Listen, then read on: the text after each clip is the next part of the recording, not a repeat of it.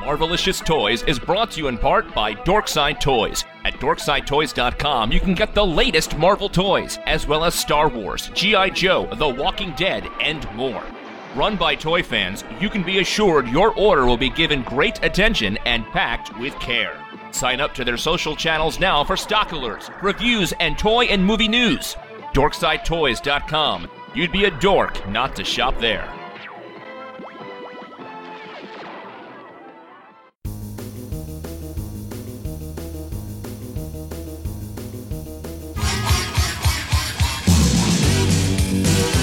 Welcome to Mallardlicious Toys! With the hosts trapped in a podcast they never made Arnie, Marjorie, and Justin. And special guests Howard the Duck stars Lea Thompson and Ed Gale. We bring you news and reviews of Howard the Duck toys, statues, and more because not all Marvel collections can be laid and hatched. They're not just toys, they're Mallardlicious.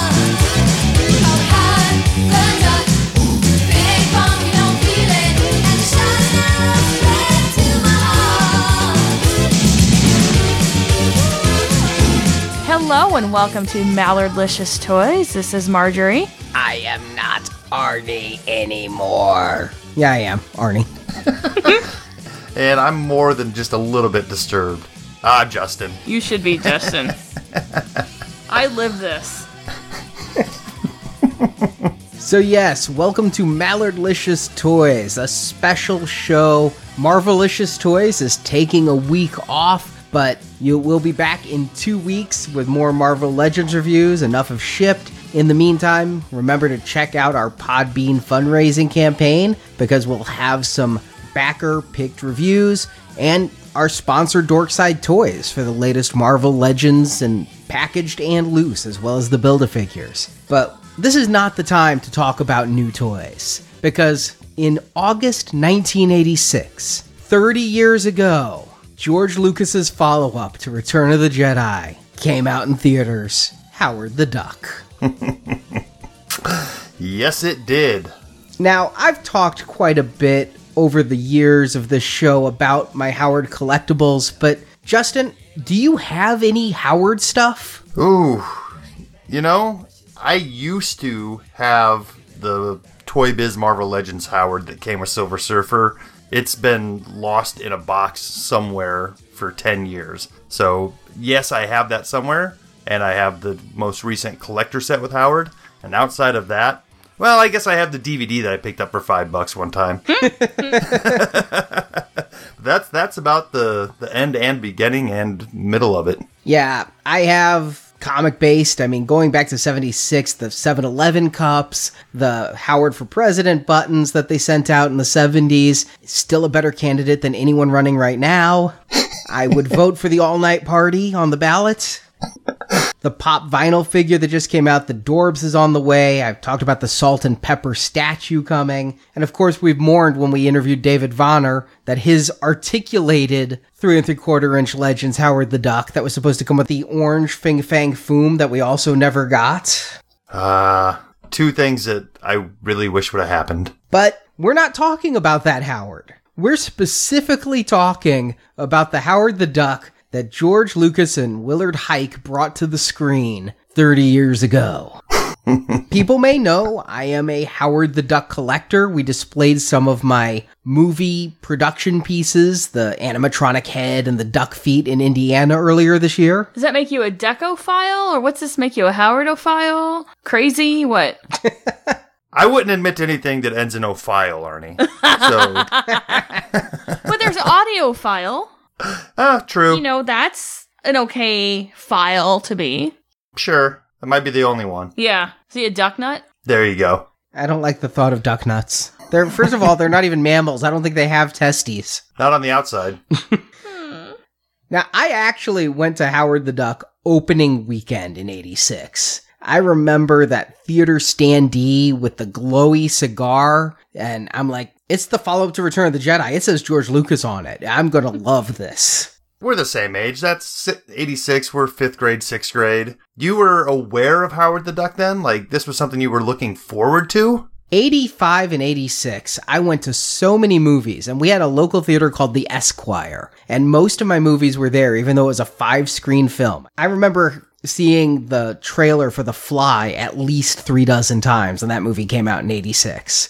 So there was a giant standee of an egg with a cigar out coming out of it. And that cigar tip, like, glowed orange, like he was puffing on the cigar. And it said Howard the Duck, August 1st, from George Lucas, maker of Star Wars. so I was well aware. I'd seen that. I'm like, I love Star Wars. Star Wars is my thing. So if this is from George Lucas, oh my God, I was all prepared to just deep dive into Howard because I w- the Star Wars toys had dried up by 86. Okay, but I also have to point out that to Justin and to other people listening, Arnie saw movies all the time, even when he was a little kid. He was probably the only kid that was up on this stuff before the internet. Yeah, that was kind of my bigger question was was this like something you and your friends were into or were you kind of a weirdo? Like because I know in 86 we were still talking about Star Wars, maybe playing it on the playground and stuff, but I don't know anybody that, you know, ever came up to me as like, hey, you know, there's a new uh, George Lucas movie coming out and it's got a duck in it. Like, I wasn't aware of this movie until I think probably home video, to be honest. Wow. Wow. No, all my friends were excited about the new Star Wars film. the saga of the ducks. I mean, we wanted a trilogy. I was there with a couple of friends opening day and we were all really excited. I had already bought the novelization, Of course. which I reviewed in Marvelicious Toys issue 11. So if you want an in-depth review of the novelization, it's there. I'm surprised you didn't know. I could never call this as a kid. My parents, in like 84, I think it was, there was, with that presidential nomination, there was a Saturday Night Live thing that you could call, and my sisters called a 900 number. And then my mom got the bill and was yelling at me, and apparently we dialed the wrong number because it was to talk to an astronaut. So I was scared of 900 numbers. But Howard the Duck had a 900 number that you could call and get messages. They were called duck calls. Oh, God. Clever. Greetings again, Earth friends, and thank you for calling me, Howard the Duck, star of Universal Pictures' new movie. You know, I thought it would be a good idea for you to get to know some of my film friends. For Hairless Apes, they're really a pretty good group. Let's start with that famous scientist, Phil Blumburtt. Phil, say hello. Nice ducky. Me, Phil. You, Howard. We be friends. Don't mind him. He's been spending too much time in the lab lately. Phil Z, do you think the movie's going to be a smash hit? Theoretically, yes. Unfortunately, it's never been tested. Yeah, I see. Uh, how would you describe it? Listen, everybody. I've just seen it. Thank you, Phil. Once again, science takes another giant step forward. Let's talk to Phil's counterpart, Dr. Jennings. What's your reaction to the movie, Doc? Something growing inside me. It's replicating and superseding all my internal forces. Certainly an honest opinion. Tell me, what what did you think the first time you met me? The world is in blank danger. Hey, give me a break. I'm not that excited about being on Earth either. That goes on for about a half an hour if you're paying by the minute. yeah, well, the longer they can keep you on, the better they're doing. So, how long did you listen, Arnie? I never called. Thank God somebody has recorded them in the day and put them on YouTube. And I remember the teaser trailer. Now, again, I was seeing a lot of movies in 86. I remember more trailers from 86 than I remember movies. But Lea Thompson there, kind of laying down and talking about the man of her dreams and then blowing on a feather. Yeah? You know, he's the most exciting individual I've ever met. He isn't into the whole macho thing, but he knows who he is and what he wants. Everyone thinks of him as a hero now. But I share his feelings, and he's touched my soul. And right now, I would give anything to run my fingers through his feathers. I remember that trailer very well. And I mean, the Thomas Dolby song had a music video that even got some airplay on MTV. I was, I love Thomas Dolby. I I love She Blinded Me with Science. I think that might be the most I know about him. Back then I knew a couple more songs. Today I know Howard stuff and yeah, blinded me with science. But in 86 I was much more up on him. Oh, so yeah, this was this is Lea Thompson's follow up to the success of Back to the Future, then, right? There was Space Camp in between. Oh, okay. Which, if you've not seen Space Camp, people, you need to. It's a really great movie. So she she's getting pretty big at this point. She is, and we'll talk about that more when the interview with her a little later this show.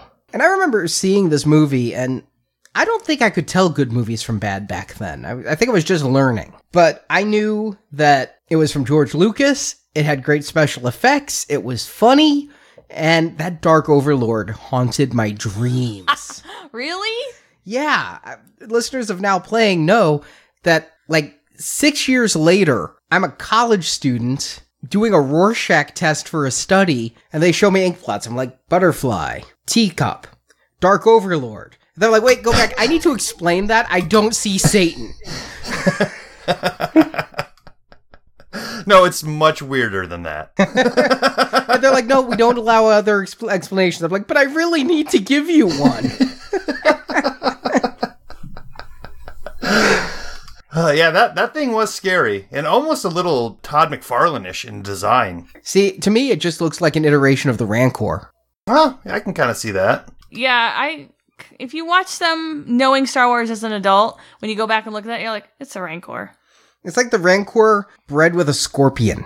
Yeah, I mean, kind of reminds me of something out of. I'm sure you've seen the movie Spawn, that really bad one from the late '90s. Mm-hmm. Yeah, it kind of looks like the clown in his violator form. Yep. But surprisingly, or not, this movie had very few tie ins. I think the reason I'm an all in Howard the Duck collector is that's really easy. right. There's just not that much. I'm surprised. I mean, where's my Dark Overlord Kenner toy? And Howard in bathhouse outfit? And Howard with condom? I mean, where are these toys? You know, I would probably throw down 40 or 50 bucks for a Figuarts Howard the Duck based on the movie character. That would actually be really cool. That would be awesome if they actually did that someday. Get some articulation in there, maybe a couple different exchangeable beaks with different expressions. Yeah? I'd love a Figuarts Howard. I honestly would just do anything for a Dark Overlord. I have custom Howard figures that we'll talk about in a little bit. So I feel like I've got a movie Howard, but I don't know that anybody can custom me an articulated Overlord. Yeah, that's it's got quite a bit of stuff going on there. A lot of tentacles and mouths and it would be quite intricate if you did. I would be so down for that. Unfortunately, this is kind of the lost child. Marvel will not own it. Lucasfilm. I don't know. Maybe for the 40th anniversary of Howard, I'll commission somebody like Salt and Pepper to just do a maquette for me. There you go. Eh, you know, and as years go on, 3D printing and modeling gets a little more cheaper and more affordable. So, you know, maybe one day somebody will have that 3D model made. But while they didn't do the toys, there was some merchandise for this. I'd say of note, the things that would probably be more than my dollar a week allowance. First of all, they actually made a wristwatch for this movie. That's odd.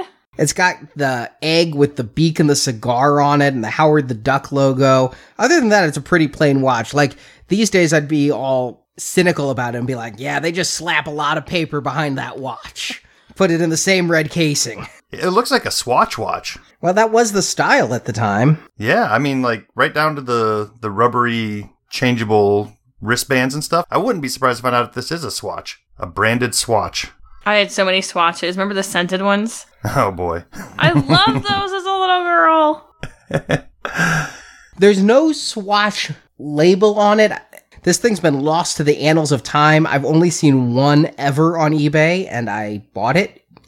And it doesn't work, but it looks really nice. The f- band is very fragile, but it is does not say Swatch anywhere on the back or anything other than water resistant and stainless steel back. But so if it isn't a Swatch, they're really just going after that style, Yeah. trying to be all hip. Hmm? I suppose they're hip now again. The other thing they put out that was pricey, I know I would have had to ask my parents for a, a good $30, although I would have had to ask them for a Commodore 64.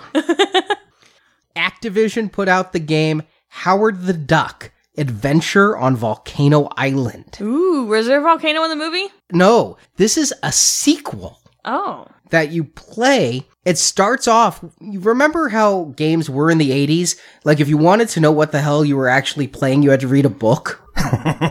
All my Atari 2600 games would have like one page of setup. Oh yeah. Well, this one's story is Where'd everybody go? They were right here a minute ago. Beverly and Phil, you were all dancing. Yeah, that's it, dancing to the radical sounds of the cherry bombs. Does that mean they were having a three way? I mean, is dancing in air quotes by chance? No, it just says you were all dancing. Yeah, that's it, dancing, ellipses. Maybe Howard didn't know what it was called, or maybe he's being nice and doesn't want to. I don't know. Yeah, God. I'm thinking that dancing is a euphemism.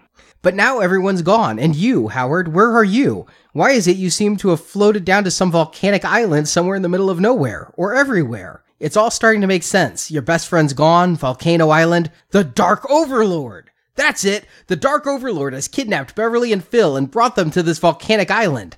Cause he's hooked up on thermal energy, needs to tap into it constantly to maintain his power. You know that he knows that you're the only one who can foil his plans to take over the Earth, but he thinks he can turn you into duck soup to make the world his oyster. That seems a mixed metaphor. It does. I'm not quite sure what they're going for there. I was about to say that doesn't make any sense. Seafood and poultry? Gonna have a bad time. What he doesn't know is you're a quack fu master, an avid ultralight flyer, and a whiz with a neutron disintegrator. So take him up on his challenge and show the Dark Overlord that his treacherous plan isn't all it's quacked up to be. Mm-hmm. Why why is this whole thing a question? Like they're like even the game makers aren't sure that this is the premise of the story. I mean it could be, perhaps. Well, this was one of those games that was available both on floppy disk and cassette. Ooh, cassette. Whoa. Floppies I remember. I don't remember playing games off of cassette. C64 had a cassette reader. Oh jeez. I do remember my friends having this. You'd put in just what looks like the Howard the Duck soundtrack, and it would start spinning up and going back and forth and load a level very, very, very slowly. And then you'd play the game. now, I have never owned a C64, but dang it, when I found out about this game, I did download an emulator and play it. And hours and hours of fun. Well, I've played it for hours and hours. I can't say it's been fun. The game is really hard and the controls are really difficult because there was only one fire button and then a whole bunch of combos like pre Street Fighter without the accuracy. And depending what level you play on, you have to play on like expert or advanced in order to get to the third levels. You have to play on intermediate just to get to level two. Otherwise, you're just stuck on level one if you're playing on novice. And at those harder levels, I had some trouble just on intermediate getting past some of the enemies on the first level. So I've yet to beat it. I have devoted like some hours one day doing it, and I'll get back to it someday. But I just love having Howard on a volcanic island. I mean, it makes as much sense as when Leisure Suit Larry went to a volcanic island, right? Sure. Uh, is that a crossover? There really should be as the two of them out cruising for chicks. Yeah, I mean, hey, they both have Hawaiian shirts. You know, they probably share a lot of the same wardrobe. They both have strange voices. My question is Was this game made with hopeful and wishful thinking in mind? Like, oh, we're going to have this game ready to go when the movie's a big hit. We're going to have a game tie in. Or did this game somehow get made after the movie was already released and they said, yeah, let's cash in on the Howard the Duck phenomena? This came out in 86. So they had to be working on it before. Yeah, they thought Okay. that it was going to be the next big movie and need a tie-in game. And so, yeah, they made it back then and Activision developed and published and I mean, the really disappointing thing for me is that Commodore 64 had such bad sound effects. We were robbed. I didn't get like a MIDI or 8-bit rendition of the Howard the Duck theme. Do you ever think we'd be nostalgic for MIDI?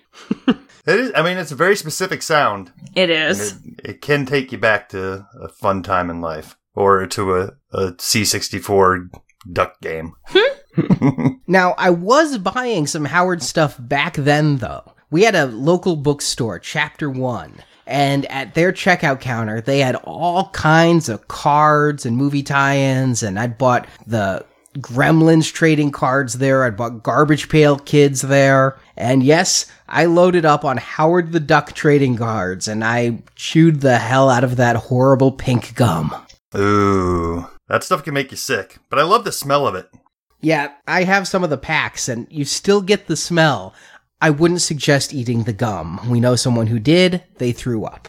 Ooh, I tried to take a bite of it, and what happens is it turns sharp like glass. Yeah, it becomes rock candy, right? Yeah. The sugar crystallizes? Yeah, but worse. Imagine chewing razor blades. oh boy. Yeah, it just shatters rather than breaks. But there is this full set, and you can get these trading cards, full sets, really inexpensively on eBay. The base cards, there were 77 of them with the information on the back. And then there was a 22 sticker set, and the backs of those formed puzzles, so you got the little large picture going on there. Huh, sounds very much like the Star Wars cards from the back in the day. Yeah, I mean, this was made by Topps, so they thought this was going to be the next Return of the Jedi. They hoped. Yeah, I mean, even back then, you know, 86, that was getting a little little late in the game for collecting cards. You know, I mean, the prime time for collecting cards from movies and stuff like that was really the late 70s, early 80s. By by 86, that had kind of died down. Yeah, I guess you're right. Well, no, by 1990, I was still collecting Marvel Masterworks cards. And they had those sets, and some of the Chase ones went for like more money than I could ever imagine spending on a trading card back then. Oh yeah.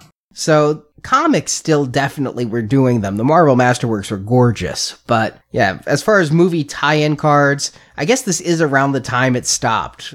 Now, I ended up getting a couple full cases of these. And what happened is I guess they didn't sell. And when the cards didn't sell, you know how like CDs they take a notch out of the side and books they tear off the front cover? Yep. Apparently, with trading cards, they took a giant black sharpie and put a line over the top. Huh. Of the outer packaging or of each individual pack? Of the cardboard box. So when you're returning cases or selling cases really cheap, you put the big mark on the case so that you can't then return it to the distributor saying, hey, I paid full price for this. Ah, yep. It's like with magazines. If you have a store and you're returning magazines, you rip the cover off and send that, and throw the rest of the magazine away. So it's really hard to find the cases without the black marker. Almost every case, and the cases are pretty cheap. It comes to under a dollar a pack when you buy by the case. But I did find a couple without that black mark. I'm kind of happy with that. Nice. Topps actually revisited Howard the Duck. In 2013,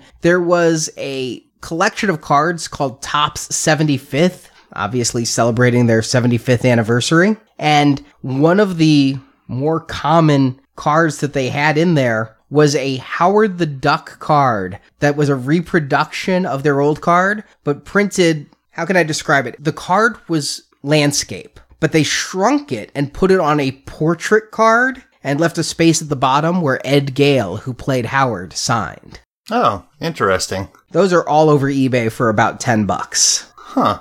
I also, as a kid, bought the little Howard candy heads that were just like full of this little sugar, like, Kind of like sweet tarts. yeah, No, yeah, it's the it's that candy that they made everything out of. Like, remember the the skeleton bones that came in a Yes. coffin? You can make a skeleton. Same type of candy, I'm betting. Yep, it was that kind of thing. We actually found those at Lynn's Toy Stable in Seattle. That's where I got my first collectible ones, and two of them still have the candy in them. Ooh. And then I ended up finding a case of them, but that ant fearing person dumped all the candy out. But I do have a whole case with the box of the candy heads. I love, love, love that this comes from a time where people weren't so uptight about everything that Howard the Duck has a cigar in his mouth. I know. That's amazing that all these little candy heads are smoking a stogie.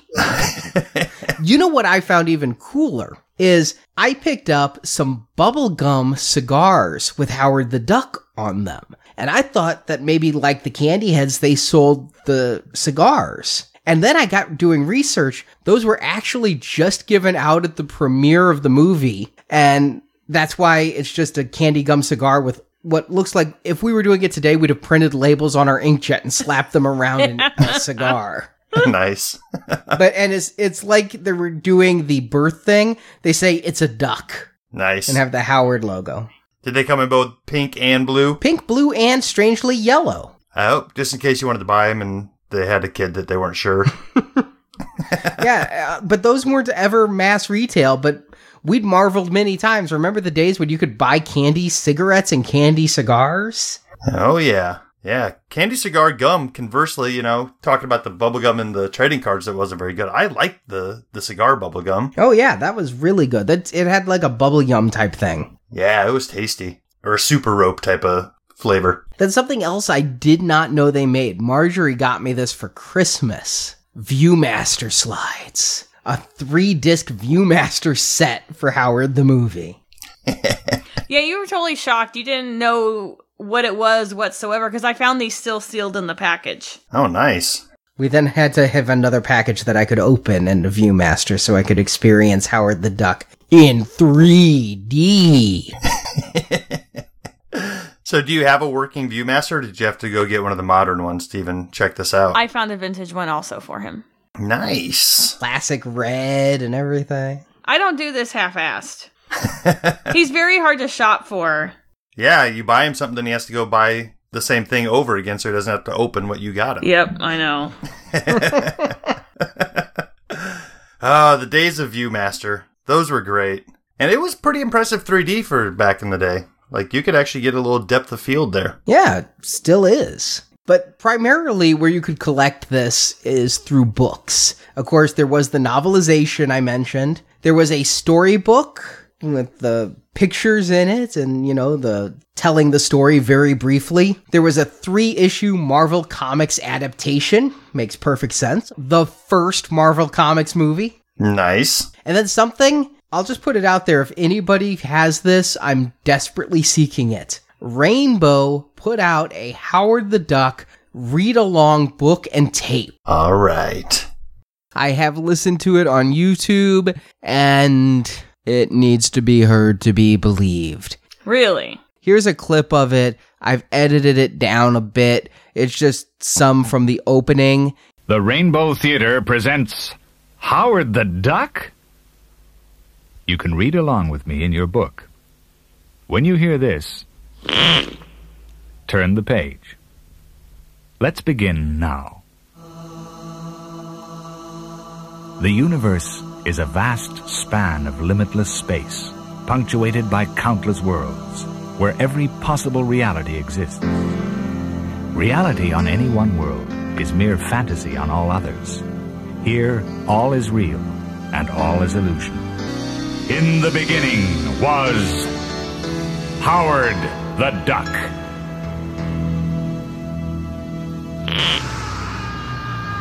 Screeching like a banshee, he plummeted down towards the lights of a strange city.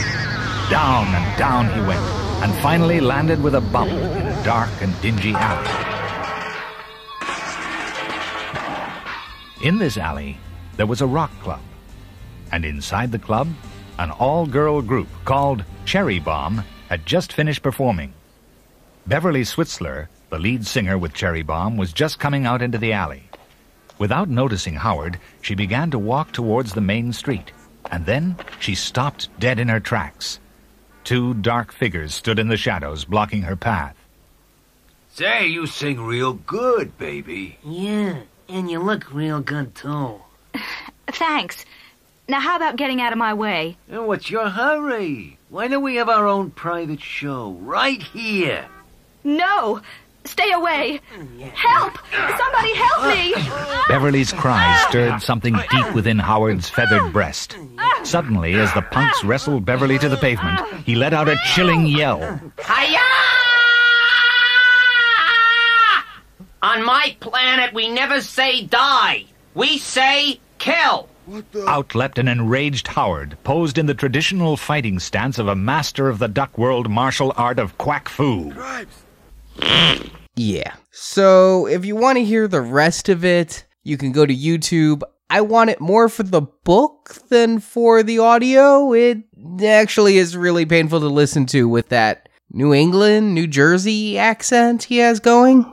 And then, of course, there's the soundtrack, which it wasn't until just a couple years ago I realized how much they went into that soundtrack. Of course, back then I had the cassette. I was a cassette listener because I could always put it in my Walkman. I didn't know until honestly the 2000s that there was a record player no bigger than a man's shoe that was intended that you could take a record with you somewhere. Mr. Disc. Yes, when they had Starcade reruns back in the aughts is when I learned about that. Luckily, you didn't invest in that technology. But there was the vinyl, and it came with a fold out poster and a sticker on the front that declared it as such. There was the 45 RPM Cherry Bomb single with Howard the Duck and Don't Turn Away, the slow ballad that Beverly sings after Howard and she kind of break up. That was the B side. Kind of a bad choice. I would have gone with Hunger City. They went with Don't Turn Away. But then what I didn't know is there was a mega mix 12 inch expanded single version of Howard the Duck. Hmm. And that's another full sized LP. And then I have a CD. People say a CD of this was produced. Now I looked, CDs started being made mass retail in 82. The first album to sell a million in CD was Dire Straits Brothers in Arms in 85. So they could have put this out on CD. They also could have re released it. I know Beverly Hills Cop was re released in CD, but I have one that claims to be original. My real feeling is every copy I've bought, and I've bought like four, is a bootleg. Hmm. Now, like a bootleg with actual like screen printed information on the disc? Who would go to that length for Howard the Duck CD? Well, I can't tell if it's screen printed or if like they inkjet printed directly on the disc. I don't know. This was in the early 2000s before that was pretty common. But here's the thing is it isn't screen printed. That's what makes me suspicious is it isn't a silver disc with words. It's a picture, which you didn't really do back then. No, no, no, no. Like even more than single color disc printing didn't come around until the late 80s. Mhm. Like that's when they started doing maybe black and maybe a red line. Yeah. But like picture discs, nope, that was way later. So I'm always on the lookout for that on CD. Even the bootlegs I buy because they claim to be real go for 80 to $100. But I'm still researching if that actually exists or if I'm chasing a phantom. Could be chasing a duck. Now, there were a couple s- tracks of John Barry's score on there, but very few people know about this. I didn't know until Michael Whitstock, who we know through Star Wars collecting and is another massive Howard the Duck collector, told me in 1999 a CD soundtrack was put out to The Black Hole. Remember that movie? Oh yeah. Some cool collectibles in my want list there from that movie. I've never seen it. Oh really? Really? Oh man. it's not a great movie, but there were some cool toys. It was a Disney thing. Well, they actually re released that soundtrack, and as bonus tracks is the complete Howard the Duck score officially re released. Hmm. That thing is hard to find, but I did eventually track one down on eBay that I know is real. Very nice. Music you could never get before. And then, I mean, there was a promotional push. There were a lot of magazines. There's even more Japanese ones that sometimes turn up. I had one of them was a Japanese magazine with a fold out center poster that has Cherry Bomb on stage and then some like, it just looks like pictures of the Dark Overlord and other sh- shots from the movie. Almost like if you were just putting like Kodak pictures on your mirror. It, it, that's how they're like arranged around the border. You you went way out of your way to not say centerfold. Is it is it a sexy picture that folds out of the center of that magazine? No, sadly, it isn't the greatest picture of anything. I like got two and then bled under my thumbnail to carefully pry the staples out and remove the poster and put the staples back and unfold it because I was gonna have Lea Thompson sign it at Wizard World and I looked I'm like nah All that work for nothing. but Howard was featured in Rolling Stone, a couple issues of Starlog, Bantha Tracks, the Lucasfilm fan magazine. We were at Lynn's Toy Stable a separate time up in Seattle or near Seattle, and we happened to find a box full of Bantha tracks, and our friends were looking through, and I'm like, eh, I don't need old publications. And they're like, hey, these have Howard the Duck on them. So I got those three issues. Nice. But what else were they talking about in '86 in Bantha Tracks? the Ewok movies. Oh wow, the TV Ewok movies. So they were probably pretty excited to be talking about Howard but then. and the weirdest one for me, Howard the Duck had a spotlight article in American Cinematographer movie magazine. Like, you're thinking the great cinematographers, Lawrence of Arabia, 2001, Apocalypse Now, Howard the Duck. this week on Masterpiece Theater.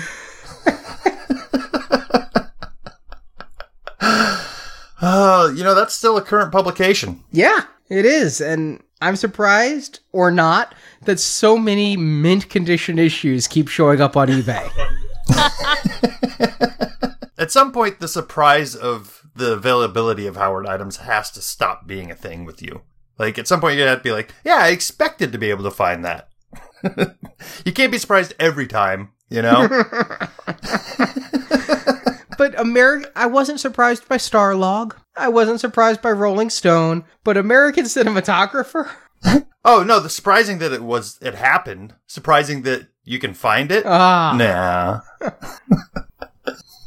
they also did a poster magazine. Remember when those were the thing? Kinda. You'd get these magazine sized. You'd have to take out the staples, or when I was younger, rip them through the staples, and it would be like a double spread, double sided. I used to buy them all the time for Star Trek and Star Trek The Next Generation. It seemed like they came out with one every six months. I'd have to buy two copies so I could display on my wall both sides and everything. And yeah, they had one for Howard the Duck that was kind of cool. And yes, I did buy one to keep bagged and boarded and one that I could take apart so I could see the posters.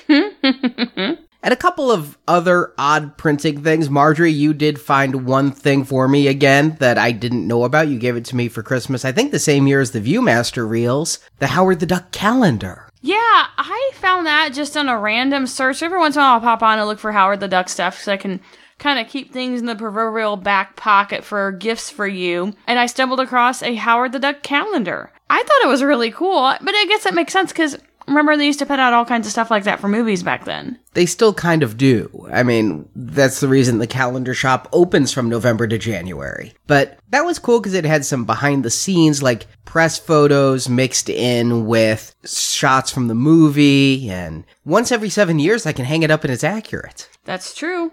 And Chris Chen, who's a listener of ours who we've met so many times up in Chicago, he was at a toy show up there, the Chicago Toy Show, and he came across something I'd never heard of until he was sending me messages, and I can't believe he got them for me at such an insanely low price. I didn't even know they existed. Howard the Duck greeting cards. Yeah, that is absolutely crazy. I can't believe that he found those. I've never seen them on eBay. He got the full set of four of them. It's just tremendous. They even made greeting cards for Howard the Duck. No toys, but greeting cards. Like one of them has a picture of Howard and Beverly snuggling. It was one of the press photos. It's not actually from the movie. And it has the caption, We're an odd couple. I think these are great. Again, the puns are off the charts with these. To be perfectly honest, I told Chris that I would pay $300 for the set of four. It cost $8. Another rare item that I've never been able to find, but I will. They made a child's Halloween costume for this. Now that makes perfect sense. This comes out in August. You start selling your costumes in September. It's one of those plastic masks that you put on with the rubber band around your head, and then you have like the garbage bag suit. they were still doing those in 86? Oh, yeah. All right.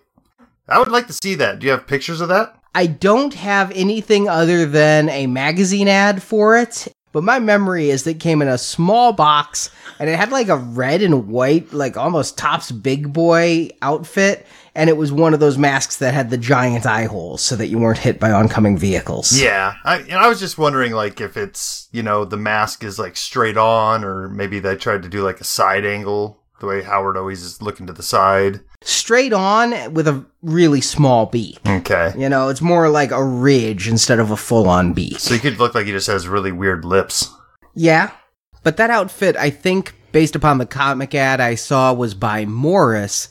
But then there is a mask out there that's a bit higher quality.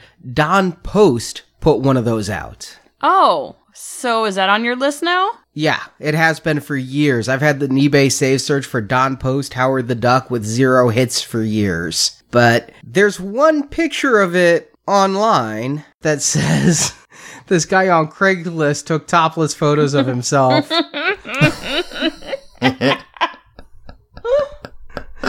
Craigslist with that po- with that mask for sale. Murder with a smile is what he's offering. Why couldn't he wear a shirt? Oh, man. yeah. And with that, we have covered every Howard the Duck officially released tie-in product that I know of. Wow. It did not get the merchandising push it so richly deserved, although it didn't do so well in the box office, so perhaps it's for the best. But come on, no Hardee's tie-in like they did with Return of the Jedi and Gremlins with the 45 RPM records and the books. Yeah, some Howard the Duck glassware from your favorite fast food restaurant. Yeah. Let me ask you this. What was this rated back in the day? Was it a PG, a PG 13? PG 13 did exist. I had to look that up. Red Dawn was like the first major motion picture to be rated PG 13. But somehow, bathhouse and all, this got a PG rating. Yeah, so that means that knowing George Lucas and how he likes to do stuff for kids, his idea was that this is a good kids movie. I'm really surprised that there was no push for action figures or anything like that. You think it's a kids movie even with the duck boobs and the duck sex and play duck? I don't necessarily think Okay. that, but that doesn't that, that doesn't mean that George Lucas didn't think that. George. I mean, there were Willow action figures, and that's not necessarily a straight up kids movie. Yeah, you would think that in the time, given the like just ridiculous success of Star Wars action figures and Seriously, I'm thinking that too. I mean, there's why wouldn't they do that unless they read the script? Maybe it was a little easier to sell toys for mythical religious Jedi than it is a duck suit. Topps bought into it, but they seem to be the only ones. I'm convinced that Topps is easy to do. Those trading cards aren't expensive. Yeah, printing a card isn't that hard. And I can see about this time with, you know, Star Wars and sales of Star Wars figures being pretty much dead in 86. Kenner maybe not wanting to jump in on this, but there had to be other toy companies that were upset that they missed the Star Wars boat and wanted to maybe take a stab at action figures from this movie. I would have thought maybe Mattel would have been, you know, chomping at the bit to work with a George Lucas property. Well, again, it's probably best for their shareholders they didn't, but because they didn't, I look to customizers and some really talented craftsmen and to movie made items in order to keep going with my collection. But we're going to talk about that in a minute. First, we're going to talk to Ed Gale, who was the actor inside the duck suit. Welcome to the show, sir. Well, thank you, Arnie. Great to be here. Now, you've got quite a few iconic roles in your resume. I mean, you were the body double for Chucky in the first Child's Play. You were Station in Bill and Ted's Bogus Journey, a personal favorite of mine. And, of course, Howard the Duck. So when you look back over all the work you've done, where does Howard rank for you? Uh, Well, Howard was my very first uh, anything. My very first audition, my very first rejection, my very first callback, and then my, I believe, second rejection, and et cetera, et cetera, which eventually led to booking the role. And without sounding like a cliche, you know, the rest was history. And um, so at that, you know, there was nothing to compare Howard to at that time because I had no experience. When you were auditioning, had you ever heard of the comic Howard the Duck or anything in, in relation? You know, I didn't. Um, I was not even a comic book person, and you you just lost half your listenership.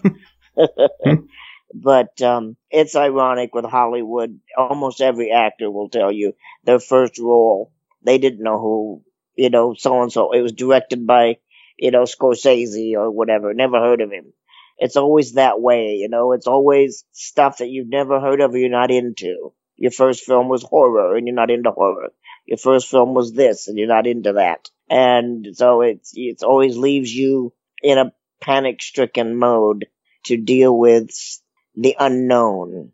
And so no, I had no idea. Of course, I went shopping and the Howard the Duck comics, although, you know, they existed, they were popular in the 70s. They were still in some of the older comic book shops and the prices have not went through the roof yet.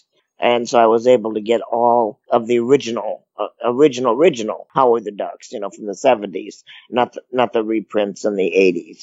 And I read, you know, read the comics and just got an idea of his cockiness and cantankerous and all I was doing as I was reading about myself. because I'm a smart mouth, smart aleck, quick wit, you know, it was, there was nothing difference between, you know, him, him and I on the surface. Yeah, I read in an interview Holly Robinson Peete described you as fun, flirtatious, and cool, and that you had an NC 17 sense of humor. Yes.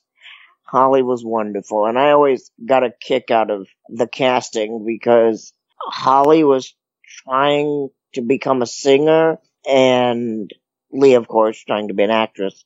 And Lea was cast singing, and Holly was cast in acting, and she'd done so much acting afterwards. Yeah. So you didn't know Howard before the job, but no, we never met. We we never met, Arnie. You know, I'd never met him. He was living in Hollywood. I was living in Michigan. But you knew of Star Wars. Yeah, that was that unknown guy. What was it? George Lucas? Uh-huh. Yeah, yeah. He done a couple things. He's a good guy. So was it intimidating to jump into a George Lucas, his first production after Return of the Jedi? Oh, it it it, was phenomenal. The hard, the hardest thing that my agent or my manager, you know, had to, you know, get through my head is that I belong there. I'm one of them. I'm in the cast. I'm in the movie. Cause it's like, I don't deserve to be here. This is Lea Thompson, you know, Back to the Future. This is Jeffrey Jones, Amadeus. You know, this is Holly Robinson, at that time, Holly Robinson. no, Holly Robinson Peete. Tim Robbins, Top Gun. I mean, you know, Thomas Dolby, and the, the on, on and on and on. And it was very intimidating. I just never felt that I, you know, I didn't deserve to be there. These are real actors, you know. And I've heard multiple stories about the number of actors who portrayed Howard in the suit. And as I understand it, there were a number of young children, but by the end it was you and one other actor? There was never young children. Okay. And um, the answer to your question is is and always was one me. The producer and director, Willard Huyck and Gloria Katz, at that time were doing anything and everything to discredit me. They didn't want anyone to know who Howard the Duck was. They wanted Howard to be just a character, you know, that it was his own. It was Howard the Duck, the movie, not Howard the Duck, the little person in a costume movie. And if you read the credits, it said Howard T. Duck, Ed Gale. That was me. And then Howard the Duck, Tim Rose, mm-hmm. puppeteer. Steve Sleap, deceased puppeteer. Peter Baird, his father, very famous puppeteer. So Peter Baird was a puppeteer as well for Howard the Duck. Lisa Sturz, puppeteer. Mary Wells, puppeteer. Jordan Prentice, photo double and those are all your names. They've already released the DVD, and then they re- uh, uh, just this year they did the Blu-ray. And if you watch the commentary for the first time, and you know the DVD was 25 years, and that was the first time that the director and the producer used my name and praised me for helping them make their film. And it took them 25 years to realize that I was a significant part of their movie, and I appreciate it. I don't have the letter anymore. I think I, I, I think I ripped it up. I was so angry. I was cordially uninvited to the premiere of Howard the Duck. so I wasn't allowed to go. So again, part of the producers and the writers' way of getting back because I got my name on the front of the credits, which they did not want. They wanted to bury my name. So that's why they did it. On the end credits, they put eight names to make people think there were eight people in the costume. So Jordan, he was the one doing like a lot of the stills and stuff. He would do stills in the background. He was originally originally cast to be Howard the Duck. He was 12 years old. And um, they loved his cute little walk. Again, no acting experience, you know, either. And, or if he did, you'd never know it. Um, it got to be to where the editor would say they can't use, he's having a hard, the editor's having a hard time cutting between myself, Jordan, and the puppet. They actually had a puppet for a few weeks and that had to go because the puppet was so stiff and jerky and it was, it just had to go. And, but they still used the puppeteers, of course, to operate my face. Right. Which is animatronic eyes, eyelids, eyeballs, eyebrows, beak, open, close, beak curl to give it sort of lips like. And then the, the infamous feather standing up. You know, that, that, that was done on a, because we didn't have what all these kids have today as CGI. Everything was what we call practical. It was something that you could physically touch. And so all of the feathers is a cable or it was a remote control servo motor, which is what you would find in your remote control cars, if that is even a thing anymore. so there, there's a lot of words that your younger audience may not have, you know, just not have been exposed to. And it's practical costumes that we used. And, you know, you knocked a guy through the wall, he went through the wall. and now the wall can be a piece of paper, and then they can fix that with a computer. There were so many ducks on Duck World. Were you Yeah. only Howard, or were you also some of the others? Oh my goodness, I played the jogging duck. I played Crazy Webby on the television. I played the jock itch. um, I think I was the one sitting down. I don't remember if I was sitting down with jock itch or I was the other one that had the product. you know, jock blaster or something. And then the game show, Jordan played the winner, uh, the girl who just kept, you know, screaming and jumping up and down. And I played the host with the microphone. And, um, yeah, so we, I did a lot of, and I went through all the walls, of course, when the chair broke through the walls. And Debbie Lee played the naked duck with the duck boobies that every 12 year old noticed. Yeah, it was very, it was a little shocking to me as young as I was, but it was great. Oh, to me, that's part of what made the movie a mess. Was there was just too many ideas. Was it a horror movie? Was it a love story? Was it a musical? you know, it was Mm-hmm. just too many ideas. It was disjointed and unfocused, but nonetheless, it still it lasted the test of time. So When a lot of the actors mentioned that all the attention was on you, on Howard, while filming because of the animatronics, the technical work, and everything. So, given that this was your first anything, what was it like to be the center of attention? Did that help you to feel like you were part of the team? Well, it it wasn't the kind of attention that you would think. Obviously, you know, like Lea Thompson may have had her own personal assistant because when you're working on, on a film, you can't answer your own phone. You can't, you know, take care of your own mail. There's a lot of things you can't do when you're working 14, 15 hours a day. And so they had the star, you know, attention and I had the maintenance attention. I had people to every to glue the feathers on if any fell off, you know, during um falling down or running or doing whatever. Constant painting if the paint cracked on the the beak as it moved. Constant, you know, wiping off the wardrobe, you know, like a little child, zipping me up, rolling up my sleeves, and you know, everything has to look exactly the same. And if my sleeve comes unrolled, it won't match. And a lot of people like to watch movies and look just for the bloopers. And it's kind of sad to have a life that you do nothing but look for other people's mistakes instead of watching the movie and enjoying it for what it is, you know. Yeah. They're looking for the mistakes, and pretty soon they're 40 years old in their mother's basement looking at other people's mistakes, and they're missing their own.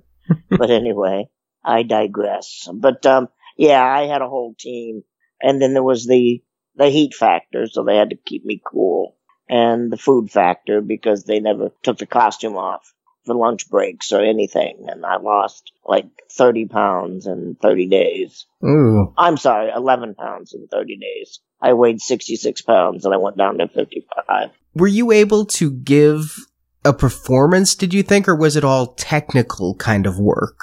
Oh no, it was definitely uh, technical performance, not you know to coin a phrase because technically I had to stop at a specific point, look in a certain direction, do things you know specifically and technically.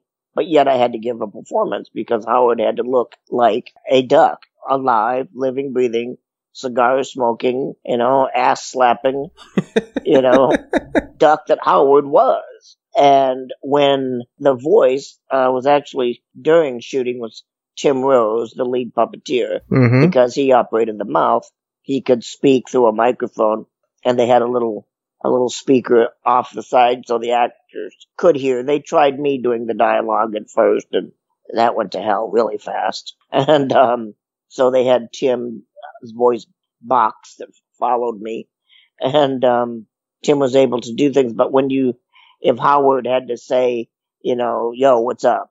The whole body had to say, yo, what's up? Mm-hmm. It's not like hi and then raise your hand. No, it's hi with the hand. You know, the eyebrows go up when you say what. You know, the, the, the head goes back, the shoulders go up. You have to isolate each individual muscle that reacts to every, every action. And then we had to make that happen. And that's how a 10 week movie shoot becomes 10 months. Did they actually drop you in water then in like the bathhouse scene? Did you have to did the costume get wet or was that one of the puppet scenes? Oh no, that was me, and that's when they realized it wasn't waterproof. and you know, a one point two million dollar costume shot to hell. And at fifty thousand dollars per head, we used nineteen different heads because of different. You know, there was a time I was laying on my back on the floor, and Jeffrey Jones was to step over me, and he wears like a size twenty three shoe. I don't know, and he stepped over me and caught his foot on the beak, and you know, we need another head now. And uh, I would stop at the wrong place, turn real fast, and it's a wall, Jerry Lewis style. And um, there's another head, and so yeah, and then also it, it- the, the wear and tear, you know, of having to put mud on it for this scene or the mud bath, you know, that's gone. You know, that costume is gone or that head. A lot of the time, very very rarely we would use a non-motorized head, but it would have to be a really quick flyby, really quick scene. Otherwise, you would notice, you know. Yeah. So it was very expensive. Dozens and dozens of pairs of feet, dozens of pairs of hands, which I own the first pair that I ever wore. I still have that. And I have the jacket. And I have certain, you know, articles that I eh, managed to keep at least something from every film I've ever done. I've been very fortunate to do that.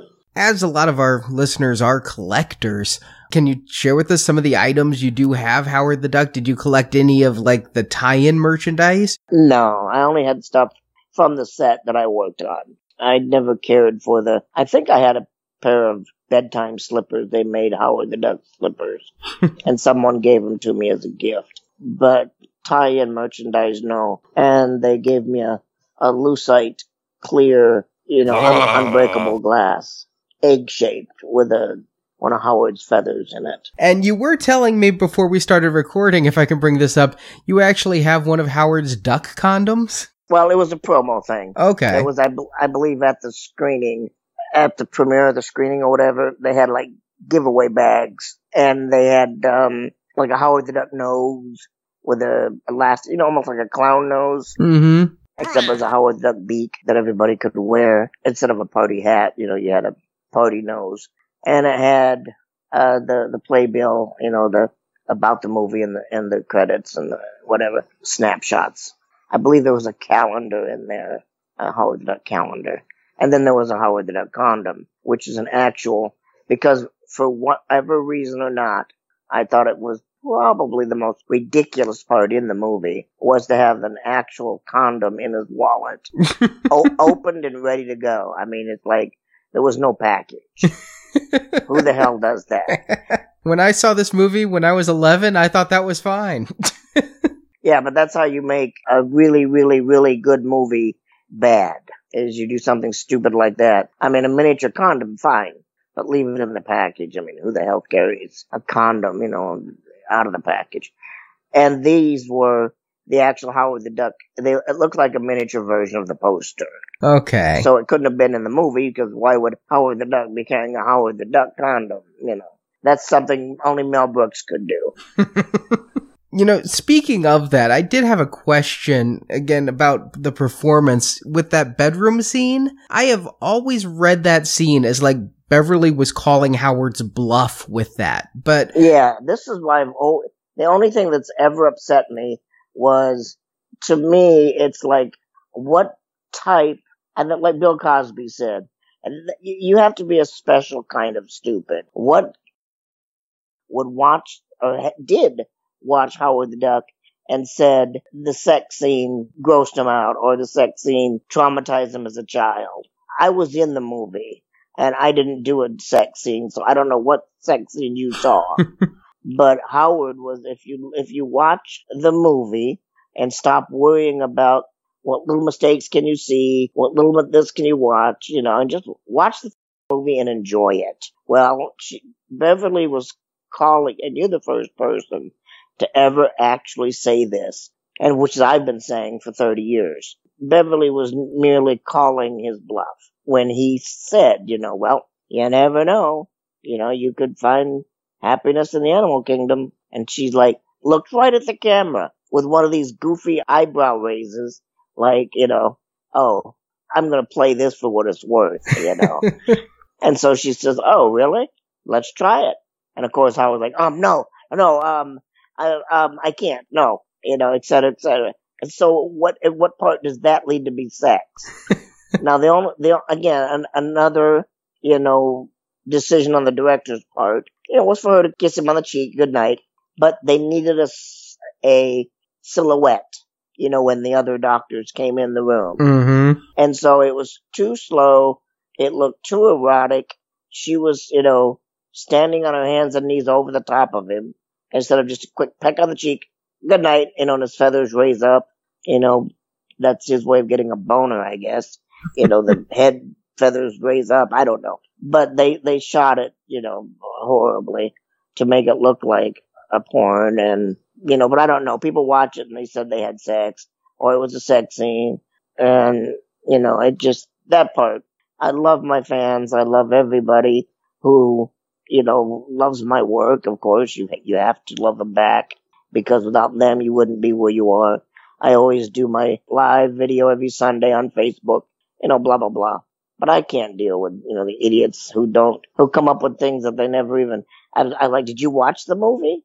What the hell movie were you watching? You know? Well, sir, looking back, are you proud of the work that you've done with Howard the Duck? Oh, most definitely. I, I, um, I remember in the early days when we still had, you know, paper resumes and black and white, you know, headshots. And I would carry it around to the different auditions and people would say, other actors, of course, would say, why, why do you have Howard the Duck, you know, on your resume? I said, because I played Howard the Duck. And they said, well, I know that, but why would you put on your resume? I said, it was my first film. It made me who I am today, you know, and it got me all of the work and I bought my first of three houses. So I did okay with Howard, you know. And definitely Howard will always hold a special place in, in my heart. And if I ever get to the point to where I sell all of my memorabilia, you know, and lighten the load because you got so much junk in the house, I would never sell any of my Howard stuff. All right. Well, sir, thank you so much for your time. This has been very enjoyable for me to hear these stories firsthand like this and to just talk to somebody who also appreciates the film in addition to having worked on it. Well, thank you. I appreciate you um, remembering me and remembering who Howard the Duck is or was. Now, and thanks to you and Marjorie both, and we will definitely stay in touch. Oh man, Arnie, that's got to be killing you that he's got a Howard the Duck official condom. I know. I can't find anything about it online. And I thought when he first said it, we were talking before the interview, I thought he had actually the prop condom hmm. from the film that Beverly pulls out of his wallet. The number one thing I remember from that movie, to be honest with you. if I'm being perfectly honest. Not the duck boobs. Not the Dark Overlord? Nope. Duck condom. First thing that always comes to my mind. And I don't know why. Because I think maybe I thought, hey, I could probably make one of those. Just cut up like a surgical glove and roll it up, and there you go. You're right. but yeah, that kind of thing that he's talking about, the movie production items, the cast and crew items, those are some of the easier things to collect because they were given out to everyone who worked on them. And I mean, there's the jacket that Lea Thompson wore recently. When she was doing Dancing with the Stars, she did a photo shoot in like a dancer's leotard in that jacket. Oh, and I that pose is very, very becoming. I I just want to say that she actually got more beautiful than she was when she was younger. She is amazing looking in person. My favorite item though isn't the jacket, but every so often some of these pop up on eBay for under a hundred dollars. They made a lucite Howard the Duck egg for the cast and crew, and then it has a single duck feather inside the egg. Oh, that's cool. It's really cool looking. But they had caps and shirts, and of course, copies of the script were handed out to everybody. And if you can find them, movie props and VHS tapes of behind the scenes stuff. A lot of that's going around, but don't collect that, please, because I don't need any competition. there have been quite a few home video releases of this. Of course, in the 80s, they put it out on VHS and Betamax. I Betamax. I just last week found finally an unopened, still shrink wrapped, never been played VHS copy from back then. That's cool. The Betamax, the hunt is still going. There was a lot less Betamax households, so that would mean a lot less of those would have been sold. Especially by 86. In 82, the war was on. Right, 86, the war was over, and if you still had Betamax, sorry, pal. It was like Germany between World War One and World War Two. It was just kind of limping along. Even though Betamax was a superior format, it, it lost the war. Ah, but the truly superior format, Laserdisc. Oh, yes. And this had a US release and an awesome Japanese Laserdisc release. I love the cover for that with all the Japanese characters all over it. It is gorgeous. Did they ever do a Criterion collection Laserdisc for Howard the Duck? Sadly, no. The closest we got is the DVD that came out in 2009. I was so happy when this got a DVD release. I thought it would never come out on DVD. I had watched it probably over a hundred times on VHS. I was one of those kids who would tape movies off of rented tapes. And that's, I mean, that's when VHSs cost $110, otherwise known as 110 weeks of my allowance. so I had to. It was, and I just watched that all the time. And when it came out on DVD, I was at Best Buy that day. And I don't know why I was thinking, first of all, this was about 10 years ago. So I was still buying discs at Best Buy and physically going to a store instead of having Amazon deliver them to me. But second of all, I don't know why I thought there'd be a mad rush for Howard the Duck DVDs that I had to be there at opening on Tuesday. when I got there, I'm the only one. A bit of overkill there. Well, that was a special edition DVD, and it had the trailers and it had a looking back kind of retrospective for it for its 23rd anniversary. Then in 2013, it came out on Blu-ray overseas. Of course, I found out about this when it, there was a steel book, and I needed that steel book, and oof, I did get one, the German steel book, and it is the coolest thing because in addition to having the egg on the front, right? And it's the international release, so they could still have a cigar on it. Oh, yeah, they took the cigar off at some point, huh? They took the cigar off for the American release in 2009, the DVD. He doesn't have a cigar. What he has is it's still the bill coming out, but no cigar. And then they added duck feet coming out from the bottom of the egg. So they just completely redid that art and were like, well, a bill isn't enough. If you can't have a cigar, uh, feet? How can you take the cigar away from Howard? That's like his iconic thing. And Nick Fury's and Wolverine's. Yeah. But the back of the steel book is every bit as cool as the front. I couldn't believe it. They took scenes from the movie and printed them like a comic book with thought bubbles and panels and in the steel book they really it looked kind of cell shaded. I kind of remember talking about this when you got it. That sounds very familiar. I think we talked a little bit about this when you finally did get the auction shipped to you. And then I did find a French Blu-ray that is that exact same art but not steelbook. So I was actually able to see the comic art a lot better than I could on the reflective steelbook. Oh yeah. And then unbelievably, earlier this year, just in time for the 30th anniversary, Howard the Duck on Blu-ray here in the States. Woohoo! And for that, they used the poster art of him reading the Rolling Egg magazine with Beverly or Lea Thompson on the cover. That was the release poster, whereas the bill with the cigar was the teaser. Oh, okay. So it feels a little bit more movie ish. And is that just readily available? Is that something I could run down to Best Buy and pick up now, or is that becoming something of a task to find? You still buy movies at Best Buy? You know, when I'm when I'm there picking up my internet orders. It's right now 47% off at Amazon for $7.88. well, all right. And it has the special edition DVD features the look back at Howard the Duck, releasing the duck, and then four vintage featurettes and the teaser trailers. Nice.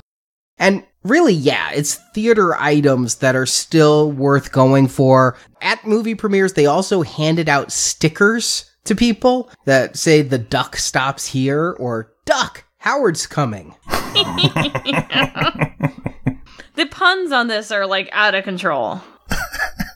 That was all George Lucas is doing. He had like half an idea for a script, but he had a ton of puns he had to get out. There were a lot of posters for this released. There are a lot of posters. Period. This is just insane. The number of posters for this movie. I don't. Was this like the dawn of movie posters or something at this time? No, I think it's just because we have expanded our horizons. In the States, there was the teaser poster with the egg and the cigar. And then there was another teaser poster that's even more inappropriate. It's a Budweiser can. They actually got Budweiser as like a product tie in. And one of Howard's hands is around the bud. And really, shouldn't it be Beakweiser or something? It should be yes. The other hand is holding a burned down cigar, and the tagline is All he wants is a good beer, a cigar, and a one way ticket home.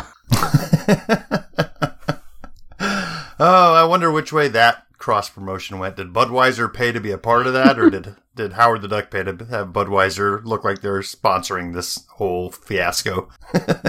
Then the release poster. Remember the days where you had to actually buy a ticket to see the monster? You couldn't see E.T. in the trailers or the poster, and you couldn't see Jaws.